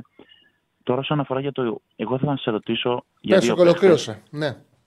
Ωραία. Ε, ένα που είναι λίγο άκυρο Μμμ. και είναι εκτός, εκτός επικαιρότητας Παναθηναϊκού, αλλά θέλω να μου πεις γιατί θεωρήσα ότι αποκτήθηκε. Πρώτο είναι για το Λιμιό, που ουσιαστικά αποκτήθηκε για το ελληνικό στοιχείο κλπ. κλπ. Πρώτη ερώτησή μου, θέλω να μου τις απαντήσεις και δύο μετά, είναι αν τον βλέπεις για δεξιμπάκ, γιατί εγώ πιστεύω προς εκεί πάει ο Λιμιός, για δεξιμπάκ. Και το δεύτερο είναι ότι ε, ήταν αποκαρδιωτική η εικόνα του Γερεμέγεφ κάποιες φορές που ψευτοβγήκε μόνος του μπροστά ή του ήρθε η μπάλα με την μπάλα στα πόδια δεν είναι καθόλου καλός. Έτσι, εντάξει, θα μου πεις, εσύ έχεις εξηγήσει το ρόλο του σαν παίχτη. Ε, αλλά ρε, φι- ρε φίλε τώρα, στη δεδομένη κατάσταση ε, και πάλι, ακόμα και να μην μπορεί να κάνει κάτι με την μπάλα στα πόδια. Αυτή η αποτελεσματικότητα που έχει μέσα Ωραία. στο κουτί. Θα σου πω, θα σου πω και στα δύο. Κοίταξε, να- και- ε, θα σου πω και για τα δύο. Για το Λιμιό, για τη θέση του δεξιού μπακ, ε, θα πρέπει να φτιάξει πολύ μεγάλο περισσότερο το διασκελισμό του και τα τρεξίματά του να έχει το πάνω κάτω. Εγώ βλέπω αυτή τη στιγμή ο Λιμιός έχει μικρό διασκελισμό για- και για εξτρέμ, όχι μόνο για μπακ. Θέλει καιρό. Αυτή η μεταγραφή είχε κλείσει αρκετό καιρό και απλά την ενεργοποίησαν όταν έφυγε ο Γιωβάνοβιτ. Είναι μεταγραφή που είχε κλείσει με τον Γιωβάνοβιτ. Ε, Ορίζοντας και ο στόχος είναι για το καλοκαίρι, δηλαδή και με το προηγούμενο προπονητικό επιτελείο που είχε κλείσει αυτή η μεταγραφή, δεν ήταν για να βοηθήσει άμεσα την ομάδα, ήταν για να, γιατί είναι Έλληνας και θεωρούν ότι με προετοιμασία θα μπορεί να είναι έτοιμος το καλοκαίρι να βοηθήσει. Θα το δούμε αυτό. Ε, για το Γερεμέγεφ, κοίταξε να δεις. Ο Γερεμέγεφ αυτό το ύψος, εκτός περιοχής, να πάρει την μπάλα να έχει δύο-τρεις παίκτες μπροστά του και να μπορέσει να απειλήσει επιθετικά δεν γίνεται. Είναι πολύ καλός με πλάτη. Σε αυτό που λέει ότι δεν είναι καλός με την μπάλα, με πλάτη είναι εκπληκτικός. Έχει και κατέβασμα μπάλας και πάσα. Σκοράρει κάθε 55 λεπτά συμμετοχής μέχρι στιγμής. Είναι ιδανικός για να Ναι, μπαίνει ναι. από τον πάγκο. Ιδανικό συμπλήρωμα για τον ε, Ιωαννίδη. Σε ευχαριστώ πάρα πολύ, φιλέ. Κάτι άλλο; Ε, τίποτα, θέλω να κλείσω με αυτό. Θα σε ξαναπάρω. Ναι, θα ναι. σε ξαναπάρω πριν τα παιχνίδια με τον Μπάουκ, γιατί δεν θέλω να γίνω μετάχρηση των προφήτης. Θεωρώ ότι αυτό που είπες, ο Παναθηναϊκός θα τελειώσει πρώτος στην κανονική διάρκεια και θέλω να, θέλω να δω, θέλω να δω τον Τερίμ να, αν- που έχεις πει ότι δεν θα γίνει. Θέλω να δω την ομάδα σε μια δύσκολη συνθήκη, γιατί φαίνεται ότι στο 90 την κλείνει την ομάδα πίσω. Όταν δεν θα θέλει να κάνει αυτός γκολ και θα, θε, θα θέλουν οι άλλοι να του κάνουν, όταν θα πάει να παίξει με τον Μπάουκ και την ΑΕΚ και παίξει στα χαμηλά μέτρα, αν μπορέσει να ανταπεξέλθει η ομάδα. Σε Αυτό ευχαριστώ. θέλω να δω. Σε ευχαριστώ Να είσαι πολύ. καλά. Να είσαι καλά. Πάμε στο επόμενο. Ε, πριν από τον επόμενο θες να αλλάξουμε το πόλ. Βέβαια, βέβαια. Τι θα βάλεις, Για τον Ολυμπιακό. Ναι. Βάλε για τον Ολυμπιακό τι θέση πιστεύει ο κόσμος ότι θα τερματίσει. Ο- Αν πιστεύει ότι μπορεί να διεκδικήσει μάλλον το πρωτάθλημα ή όχι. Αν μπορεί ο Ολυμπιακός να επιστρέψει στη διεκδίκηση του πρωταθλήματος ή όχι. Και πάμε στον επόμενο. Καλησπέρα. Καλησπέρα. Καλησπέρα.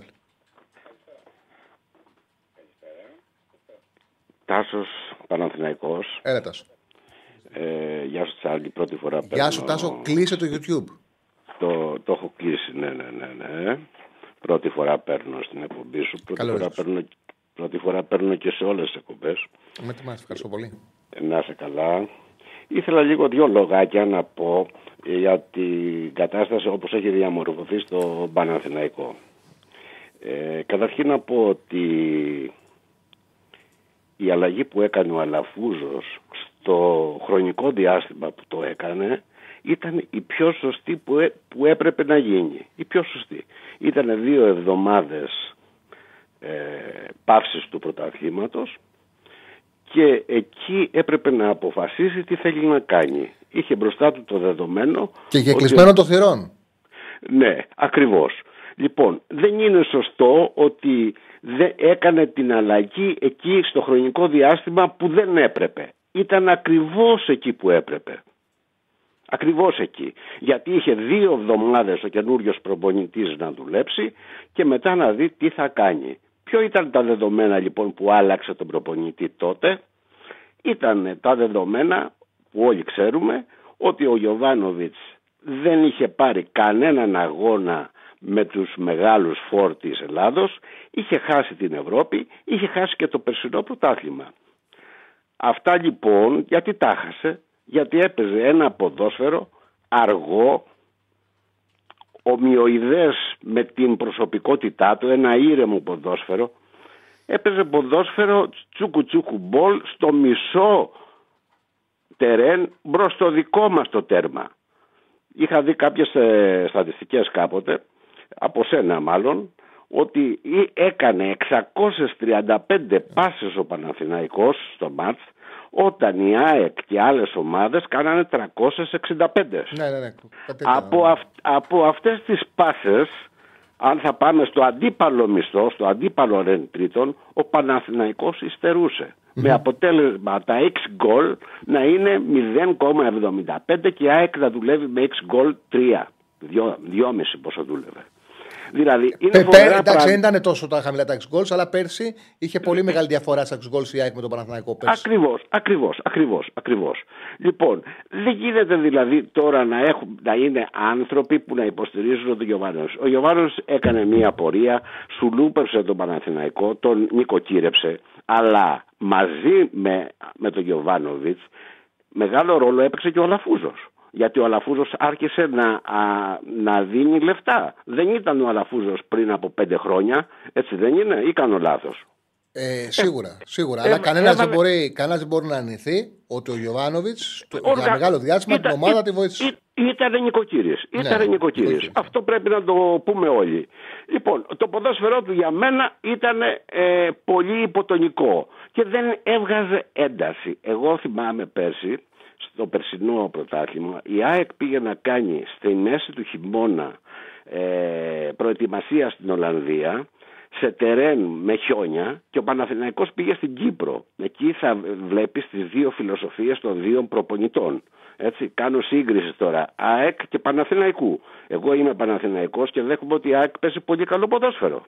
Και δεν είναι μόνο ότι βγάζει ταχύτητα και ένταση, βγάζει και ωραίες πάσες στο αντίπαλο εν τρίτον, ε, στο αντίπαλο εν τρίτον.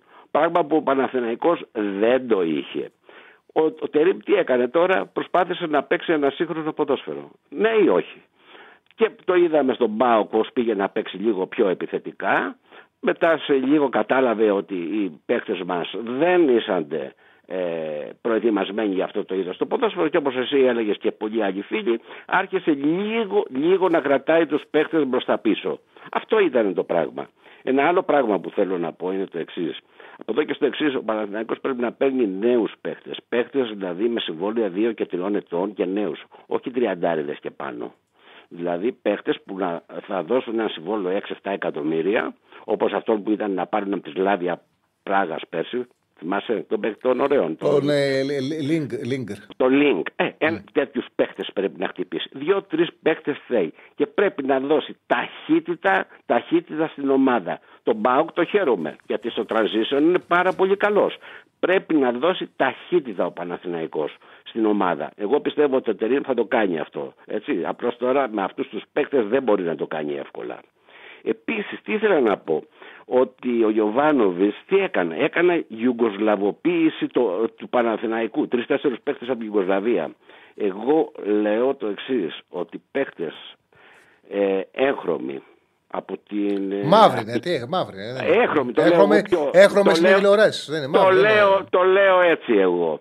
Παίχτε από τη Βόρεια Αφρική που έχουν πάει στη Γαλλία, οι μαυρούλιδες της Γαλλίας δηλαδή, έχουν και δυναμική επάνω τους και τεχνική επάνω τους. Και αυτοί οι παίχτες είναι ιδανικοί για τον Παναθηναϊκό και για την οποιαδήποτε ομάδα. Παίχτες της Λατινικής Αμερικής. Το DNA τους τι είναι; Τι είναι το DNA, να παίξουν δυνατά είναι ταυτόχρονα και τεχνίτες. Άρα δηλαδή τι γίνεται; Πρέπει να έχει ένα τεχνικό διευθυντή, μια φιλοσοφία η ομάδα και εκεί επάνω να χτίζεται η ομάδα. Με τον προπονητή που θα επιλέξουν για να παίξει αυτό το ποδόσφαιρο.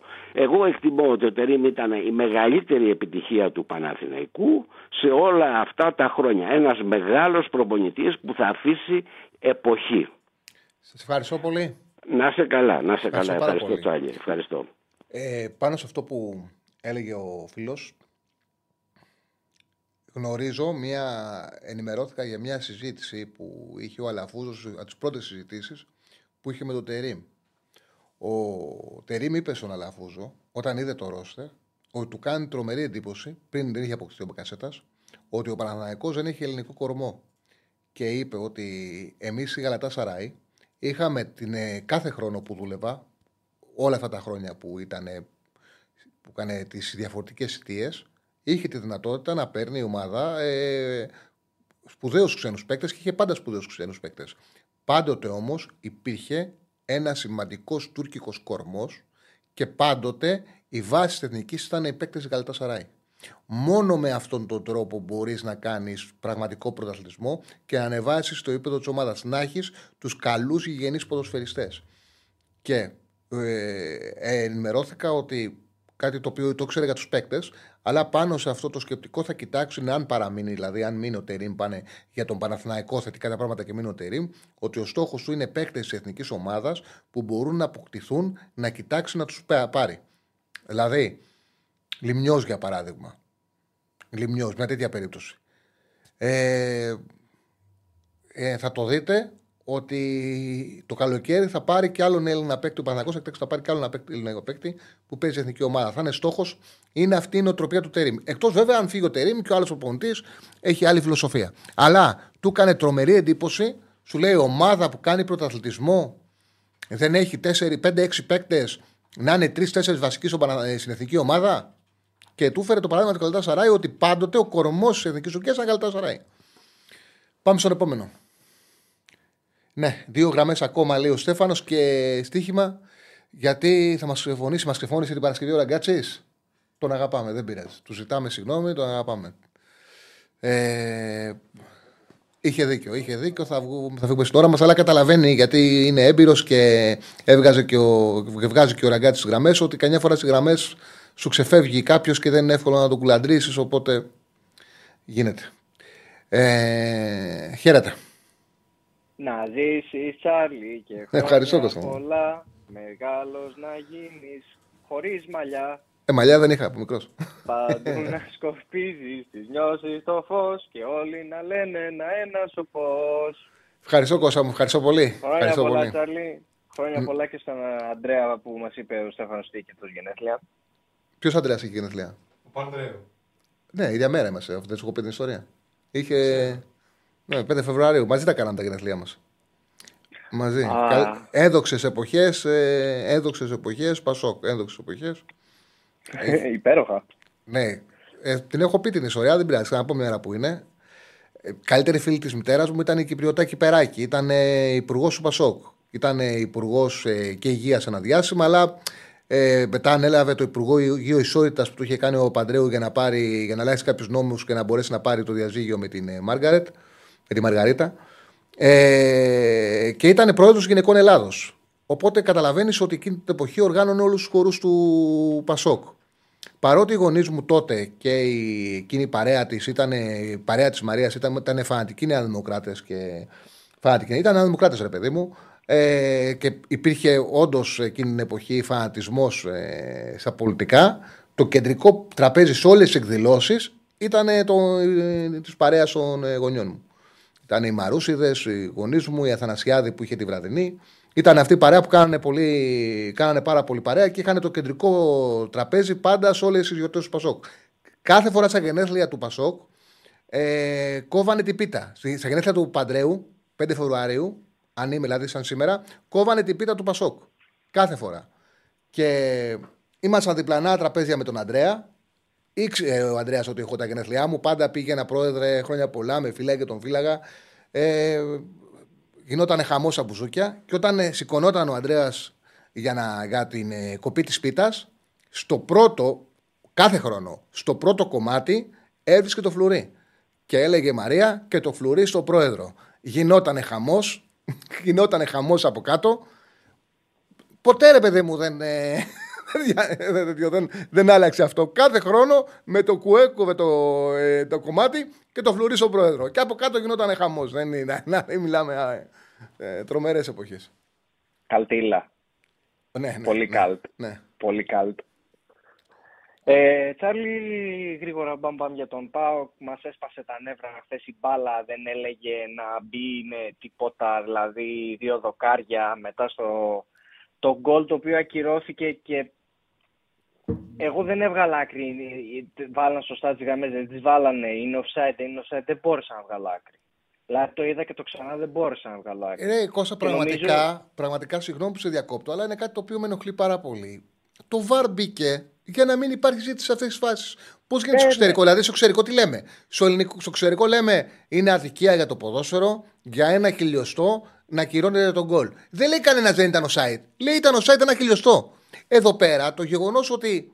Ρε παιδί μου, το ότι θεωρούμε ότι δεν εξ- είναι εξακριβωμένο αν είναι offside ή όχι, ε, τότε γιατί το βάλαμε το VAR; Δηλαδή το VAR μας δεν έχει τη δυνατότητα το ένα χιλιοστό να πει ρε παιδί μου είναι ένα χιλιοστό site, τελείωσε. Και να είναι δεδομένο ότι είναι offside.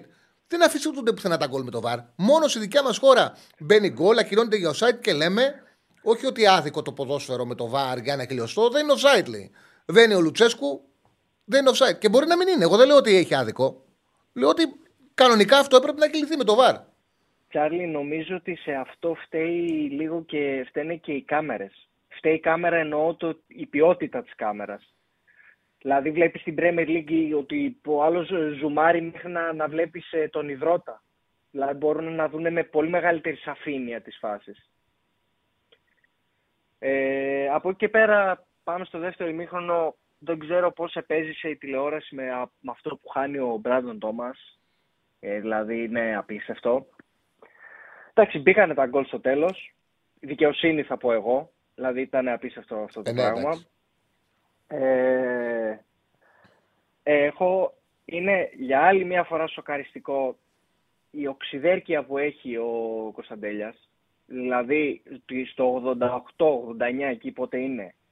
Διαβάζει τη φάση, καταλαβαίνει ότι αυτοί, δεν είναι, αυτοί ακόμα κοιμούνται. Δεν έχουν προλάβει να καταλάβουν τι συμβαίνει. Παίρνει την μπάλα, τη στείνει, τη δίνει πάσα και κάνουν γρήγορα το κόρνερ και μπαίνει το γκολ. Και μετά εκείνη, εντάξει, καταπληκτική λόμπα που κάνει στο, δε- για το δεύτερο γκολ. Δηλαδή είναι απίστευτο αυτό το παιδί. Απίστευτο. Βρίσκει κάθε φορά καινούργιους τρόπους για να πεις τι κάνει. Ε, από εκεί και πέρα, εντάξει, καλή ομάδα. Δηλαδή δεν, έχω, δεν μπορώ να έχω παράπονο. Ο Μεϊτέ έχει μια τρομακτική βελτίωση. Δηλαδή δεν έχει καμία σχέση με τον παίκτη που βλέπαμε στο πρώτο, στον πρώτο γύρο. Μιλάμε, είναι άλλος παίκτης. Ε, τώρα περιμένουμε τη- την ΑΕΚ. Οκ, αυτό πιστεύω είναι ένα από τα πιο σημαντικά παιχνίδια φέτος. Γιατί θέλουμε, όλοι περιμένουν να δούμε αυτόν τον ΠΑΟΚ, που δεν έχει καμία σχέση με τον ΠΑΟΚ του πρώτου γύρου, πώς θα ματσάρει την ΑΕΚ. Η οποία ΑΕΚ για μένα παραμένει να είναι μια απίστευτη ομάδα. Είναι φαβορή, δηλαδή δεν μπορείς να, να την ξεγράψεις με τίποτα την... ε, Όχι, και την βελτιώνεται ΑΕΚ. και σκοράρει πιο εύκολα και έχει αρχίσει Ναι. να βρίσκει πιο εύκολα γκολ από, από, ό,τι έβγαζε, ε, από ό,τι έβρισκε και είναι μεγάλο της όπλο και έχει ακόμα να πάρει πράγματα, θεωρώ, γιατί μπήκε ο Κολούμπισιτ. Ο Αραούχο ακόμα δεν έχει δώσει τίποτα. Ο Γκατσίνοβιτς μόνο να βελτιωθεί μπορεί. Ο Πόνς ανεβαίνει. Ο Λιβάη τον βλέπουμε μόνο σε εκπληκτική κατάσταση να αρχίσει να παίρνει συνεχόμενο χρόνο συμμετοχής. Ε, ναι, θεωρώ ότι οι συνθήκες για να είναι η ΑΕΚ καλή στα playoff υπάρχουν ε, και έχει πήρε και το περσινό πρωτάθλημα που τους δίνει αυτοεπίθεση. Θα γίνει μάχη Είναι- μεγάλη. είναι αυτό το ματσάρισμα το οποίο για μένα θα κρίνει κατά πολύ και τις ισορροπίες των play-off. Δηλαδή αυτό έχει σημασία αυτό το ματσάρισμα. Θέλω, πρέπει να δούμε πώς θα ματσάρει ο ΠΑΟΚ την ΑΕΚ. Γιατί εγώ πιστεύω ότι τον πρώτο λόγο τον έχει ΠΑΟΚ και ΑΕΚ. Ένας καλή πιο πίσω είναι ο Παναθηναϊκός γιατί με την αλλαγή προπονητή κλπ. Εντάξει, καλός προπονητής, οκ, αλλά θέλει δουλειά. Θέλει, θέλει δουλειά, θέλει χρόνο. Δηλαδή δεν μπορείς να περιμένεις από τον Τερίμ ε, να τα πάρει όλα κατευθείαν καφή, γεια σας ήρθα, τα πήρα όλα. Εντάξει, μπορεί και να το κάνει.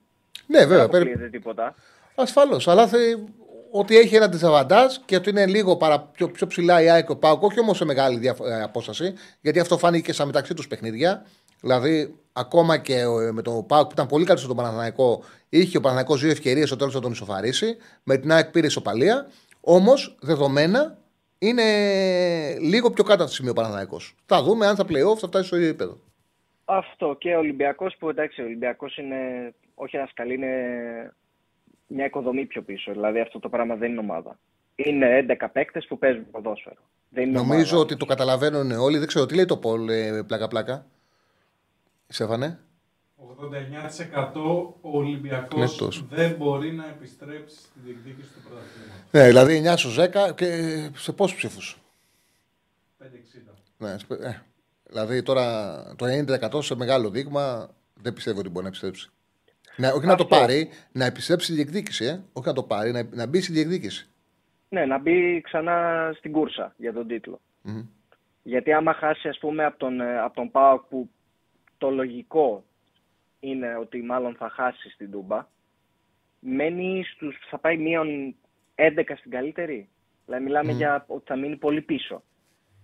Δεν βγαίνουν, τα, δεν βγαίνουν μετά. Δεν βγαίνουν τα κουκιά.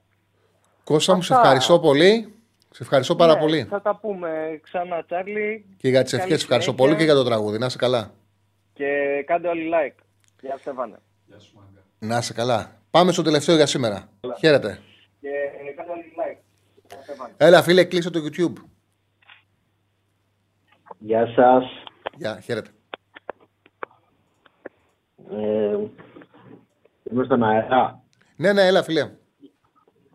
Γεια Ο σου, Τσάρλι. Τσάρλι. Καταρχάς θα ήθελα να σου πω, έχουμε κανένα tip για σήμερα; Στο τέλος, πάντα της εκπομπής δίνω το στοίχημα. Οκ. Μετά από σένα, στοίχημα θα δώσω. Οκ, θα περιμένω. Ε, κανένα tip, ε, θα δώσω, να δώσω κανένα tip για Δώσεις. κατάκτηση πρωταθλήματος. Για πάμε. Ε, πιστεύω ο Ολυμπιακός είναι εκτός, όπως είπε και πριν. Τώρα μετά ο Παναθηναϊκός θεωρώ μετά την απόλυση του Γιωβάνοβιτς εγώ έχω μεγάλη εκτίμηση στο Γιωβάνοβιτς ε, θεωρώ ότι χάνει πολύ παρόλο που τώρα το Ρήμ κέρδισε τον τέρμπι χθες ε, θεωρώ ότι ήταν μεγάλο συν του Παναθηναϊκού που είχε τέτοια ομοιογένεια με τον προπονητή του και μετά τώρα θεωρώ ο Πάουκ είναι, είναι η καλύτερη ομάδα παρότι αεκτζής ε, θα έδινα- πιστεύω ότι αν στο ματς της Κυριακής ο ΠΑΟΚ μας κερδίσει πιστεύω ότι δεν, είναι- πιστεύω ότι δεν γίνεται να το χάσει με τα πέντε βαθμούς μπροστά. Μμμ. Θα δούμε όμως. Είναι 3 να πάρει Bet365 ΠΑΟΚ το πρωτάθλημα, 2 και 87 δίνει η ΑΕΚ, 3 και 25 Παναθηναϊκό και 9 Ολυμπιακός. Τώρα θα ήθελα να μιλήσουμε λίγο για Premier League, γιατί ως Ναι. και ο παδός του Liverpool θέλω να μου πεις τη γνώμη σου για, το, για την αποχώρηση, την ενδεχόμενη αποχώρηση του κλόπ. Ε, κοίταξε να δεις, ο ίδιος άνθρωπος είπε ότι νιώθω ότι δεν έχει την ίδια ενέργεια και ότι όταν συζητάγανε ε, με τη δίκηση για την επόμενη ομάδα, ένιωσε ότι δεν θέλει να είναι μέρος αυτού του πράγματος. Οπότε ε, δείχνει ότι έχει κορεσμό ε, και θα ήταν ιδανικό να τελειώσει με καλό στο πρωτάθλημα. Η εικόνα βέβαια της Liverpool με την ε, Arsenal ήταν απογοητευτική. Είχε βέβαια απουσίες, είχε λήψεις, αδύναμη εντεκάδα πάρα πολύ σε πάρα πολλούς χώρους και η Arsenal κέρδισε πολύ δίκαια και έμεινε στην μάχη του τίτλου. Θα γίνει μάχη. Θα γίνει μάχη. Συμφωνώ. Ε, θεωρώ πολύ δύσκολο να το χάσει η City όμως. Θα δούμε. Από τη στιγμή που επέστρεψαν οι τραυματίες και είναι μέσα στο κόλπο ενώ δεν ήταν καλά, ε, είναι πάλι φαβορή. Γιατί η City είχε ένα διάστημα που δεν πήρε 5 στα 6 μάτς που έδωσε, πολύ σπάνιο για τη City. Είχε από την αρχή της σεζόν εκτός του De Bruyne, είχε όλες τι γιορτές εκτός του Χάλαν και επιστρέφει. Και τώρα είναι τα δύο μάτς με την Bradford που χρωστάει. Και αν τα είχε πάρει αυτά τα δύο μάτς θα ήταν συνένα. Ε, Μα να τα πάρει, λέγει, που λογικά θα τα πάρει, Ναι. θα είναι ένα πόδι μπροστά από τη Liverpool. ναι, ναι. Τώρα βέβαια και η Liverpool είχε χθες πολλές απώλειες. Περιμένει παίχτες να γυρίσουν. Π.χ. ο Έντο είναι το μόνο εξάρι που έχει. Χάνει όλη την ισορροπία στο κέντρο η Liverpool όταν δεν παίζει. Έλειπε και ο Σομποσλάι που είναι όλη η δημιουργία. Έλειπε και ο Σαλά. ναι, είχε απουσίες η Liverpool. Δεν ήταν. Ήταν χαλασμένη στο τέρμπι, σίγουρα. Σίγουρα. Και είχε την ίδια εικόνα πιστεύω και στο μάτς που κέρδισε στο κύπελο. Ήταν πλασματική εικόνα και εκεί πέρα θεωρώ θα έπρεπε να χάσει. Ναι, ήταν ψεύτικο αποτέλεσμα. Ναι. Ε, θα δούμε. Και επίσης θεωρείς ότι ο Κλόπ μπορεί με τον κόσμο στο τέλος να αλλάξει απόφαση; Όχι, όχι. Δεν, ε, δεν θα το επικοινωνούσαν. Και ρωτήθηκε κιόλα και του δώσαν το παράδειγμα του Φέργκισον και του έκανε ε, έκπληξη γιατί ο Φέργκισον είχε πει δύο φορές ότι σταματήσει και δεν σταμάτησε. Και δεν είπε ότι δεν το, δεν το γνώριζε και ότι δεν υπάρχει ούτε μίας στο εκατομμύριο να κάνει κάτι τέτοιο. Δηλαδή έχει ρωτηθεί και γι' αυτό και το, δεν το έχει αφήσει ανοιχτό.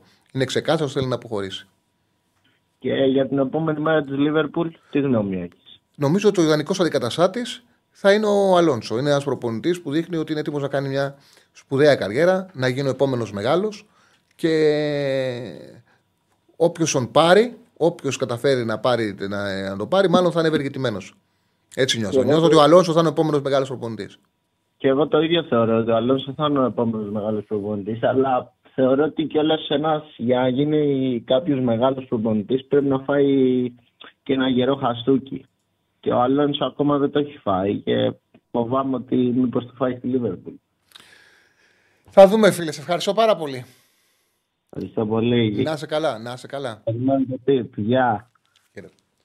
Λοιπόν, πάμε στο, στοιχ- στο στοίχημα. Λοιπόν. Ε, δεν είναι. Δύο παιχνίδια είναι. Πάνω στην, ε, σήμερα αναμένεται ο Χάλαντ να είναι στη βασική εντεκάδα. Έπαιξε λίγο στο προηγούμενο μάτι της City. Δεν μπορούσε να, ούτε να κουνηθεί. Ε, εντάξει, όμως ε, το δεύτερο παιχνίδι πάντα είναι το καλύτερο. Είναι καλύτερο από το πρώτο μετά από επιστροφή. Ε, θα είναι βασικός. Είναι βασικός και ο Ντεμπρούιν. Μετά από αυτή την ήττα που έκανε η Λίβερπουλ και την άσχημη εικόνα που είχε, η City σήμερα έχει τη μεγάλη ευκαιρία να κερδίσει την Brentford που έχει χάσει τα 5 από τα 6 τελευταία της παιχνίδια, να πάει στους 49 βαθμούς.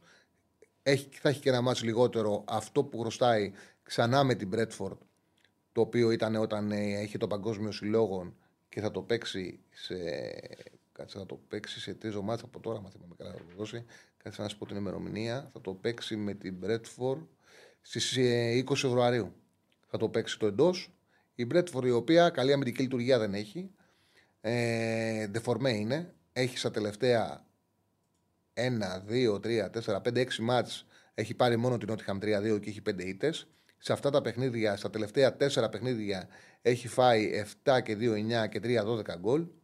Νομίζω ότι το διπλό με over 1,5 το οποίο δίνεται στο 1,50 τη City είναι μια ασφαλής επιλογή. Να δω τώρα πόσο δίνεται το διπλό με over 1,5.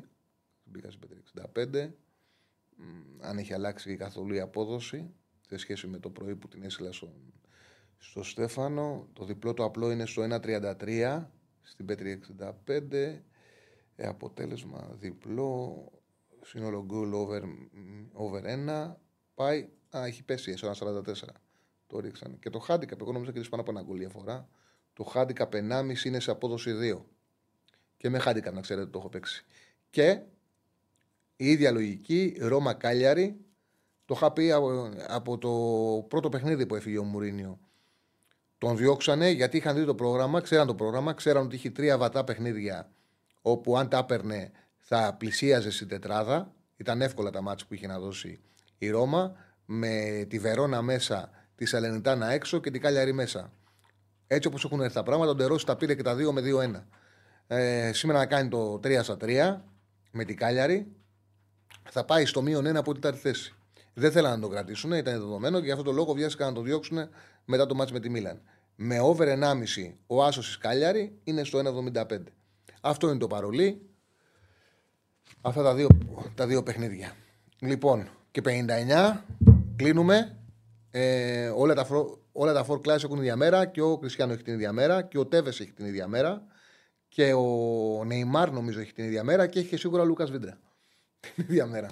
Λοιπόν, αυτά. Ε, μείνετε συντονισμένοι. Ακολουθεί ο Ραγκάτσης. Ραγκάτσης και ο Τικάτσι. Τα λέμε ξανά μαζί μας μαζί αύριο στις 5.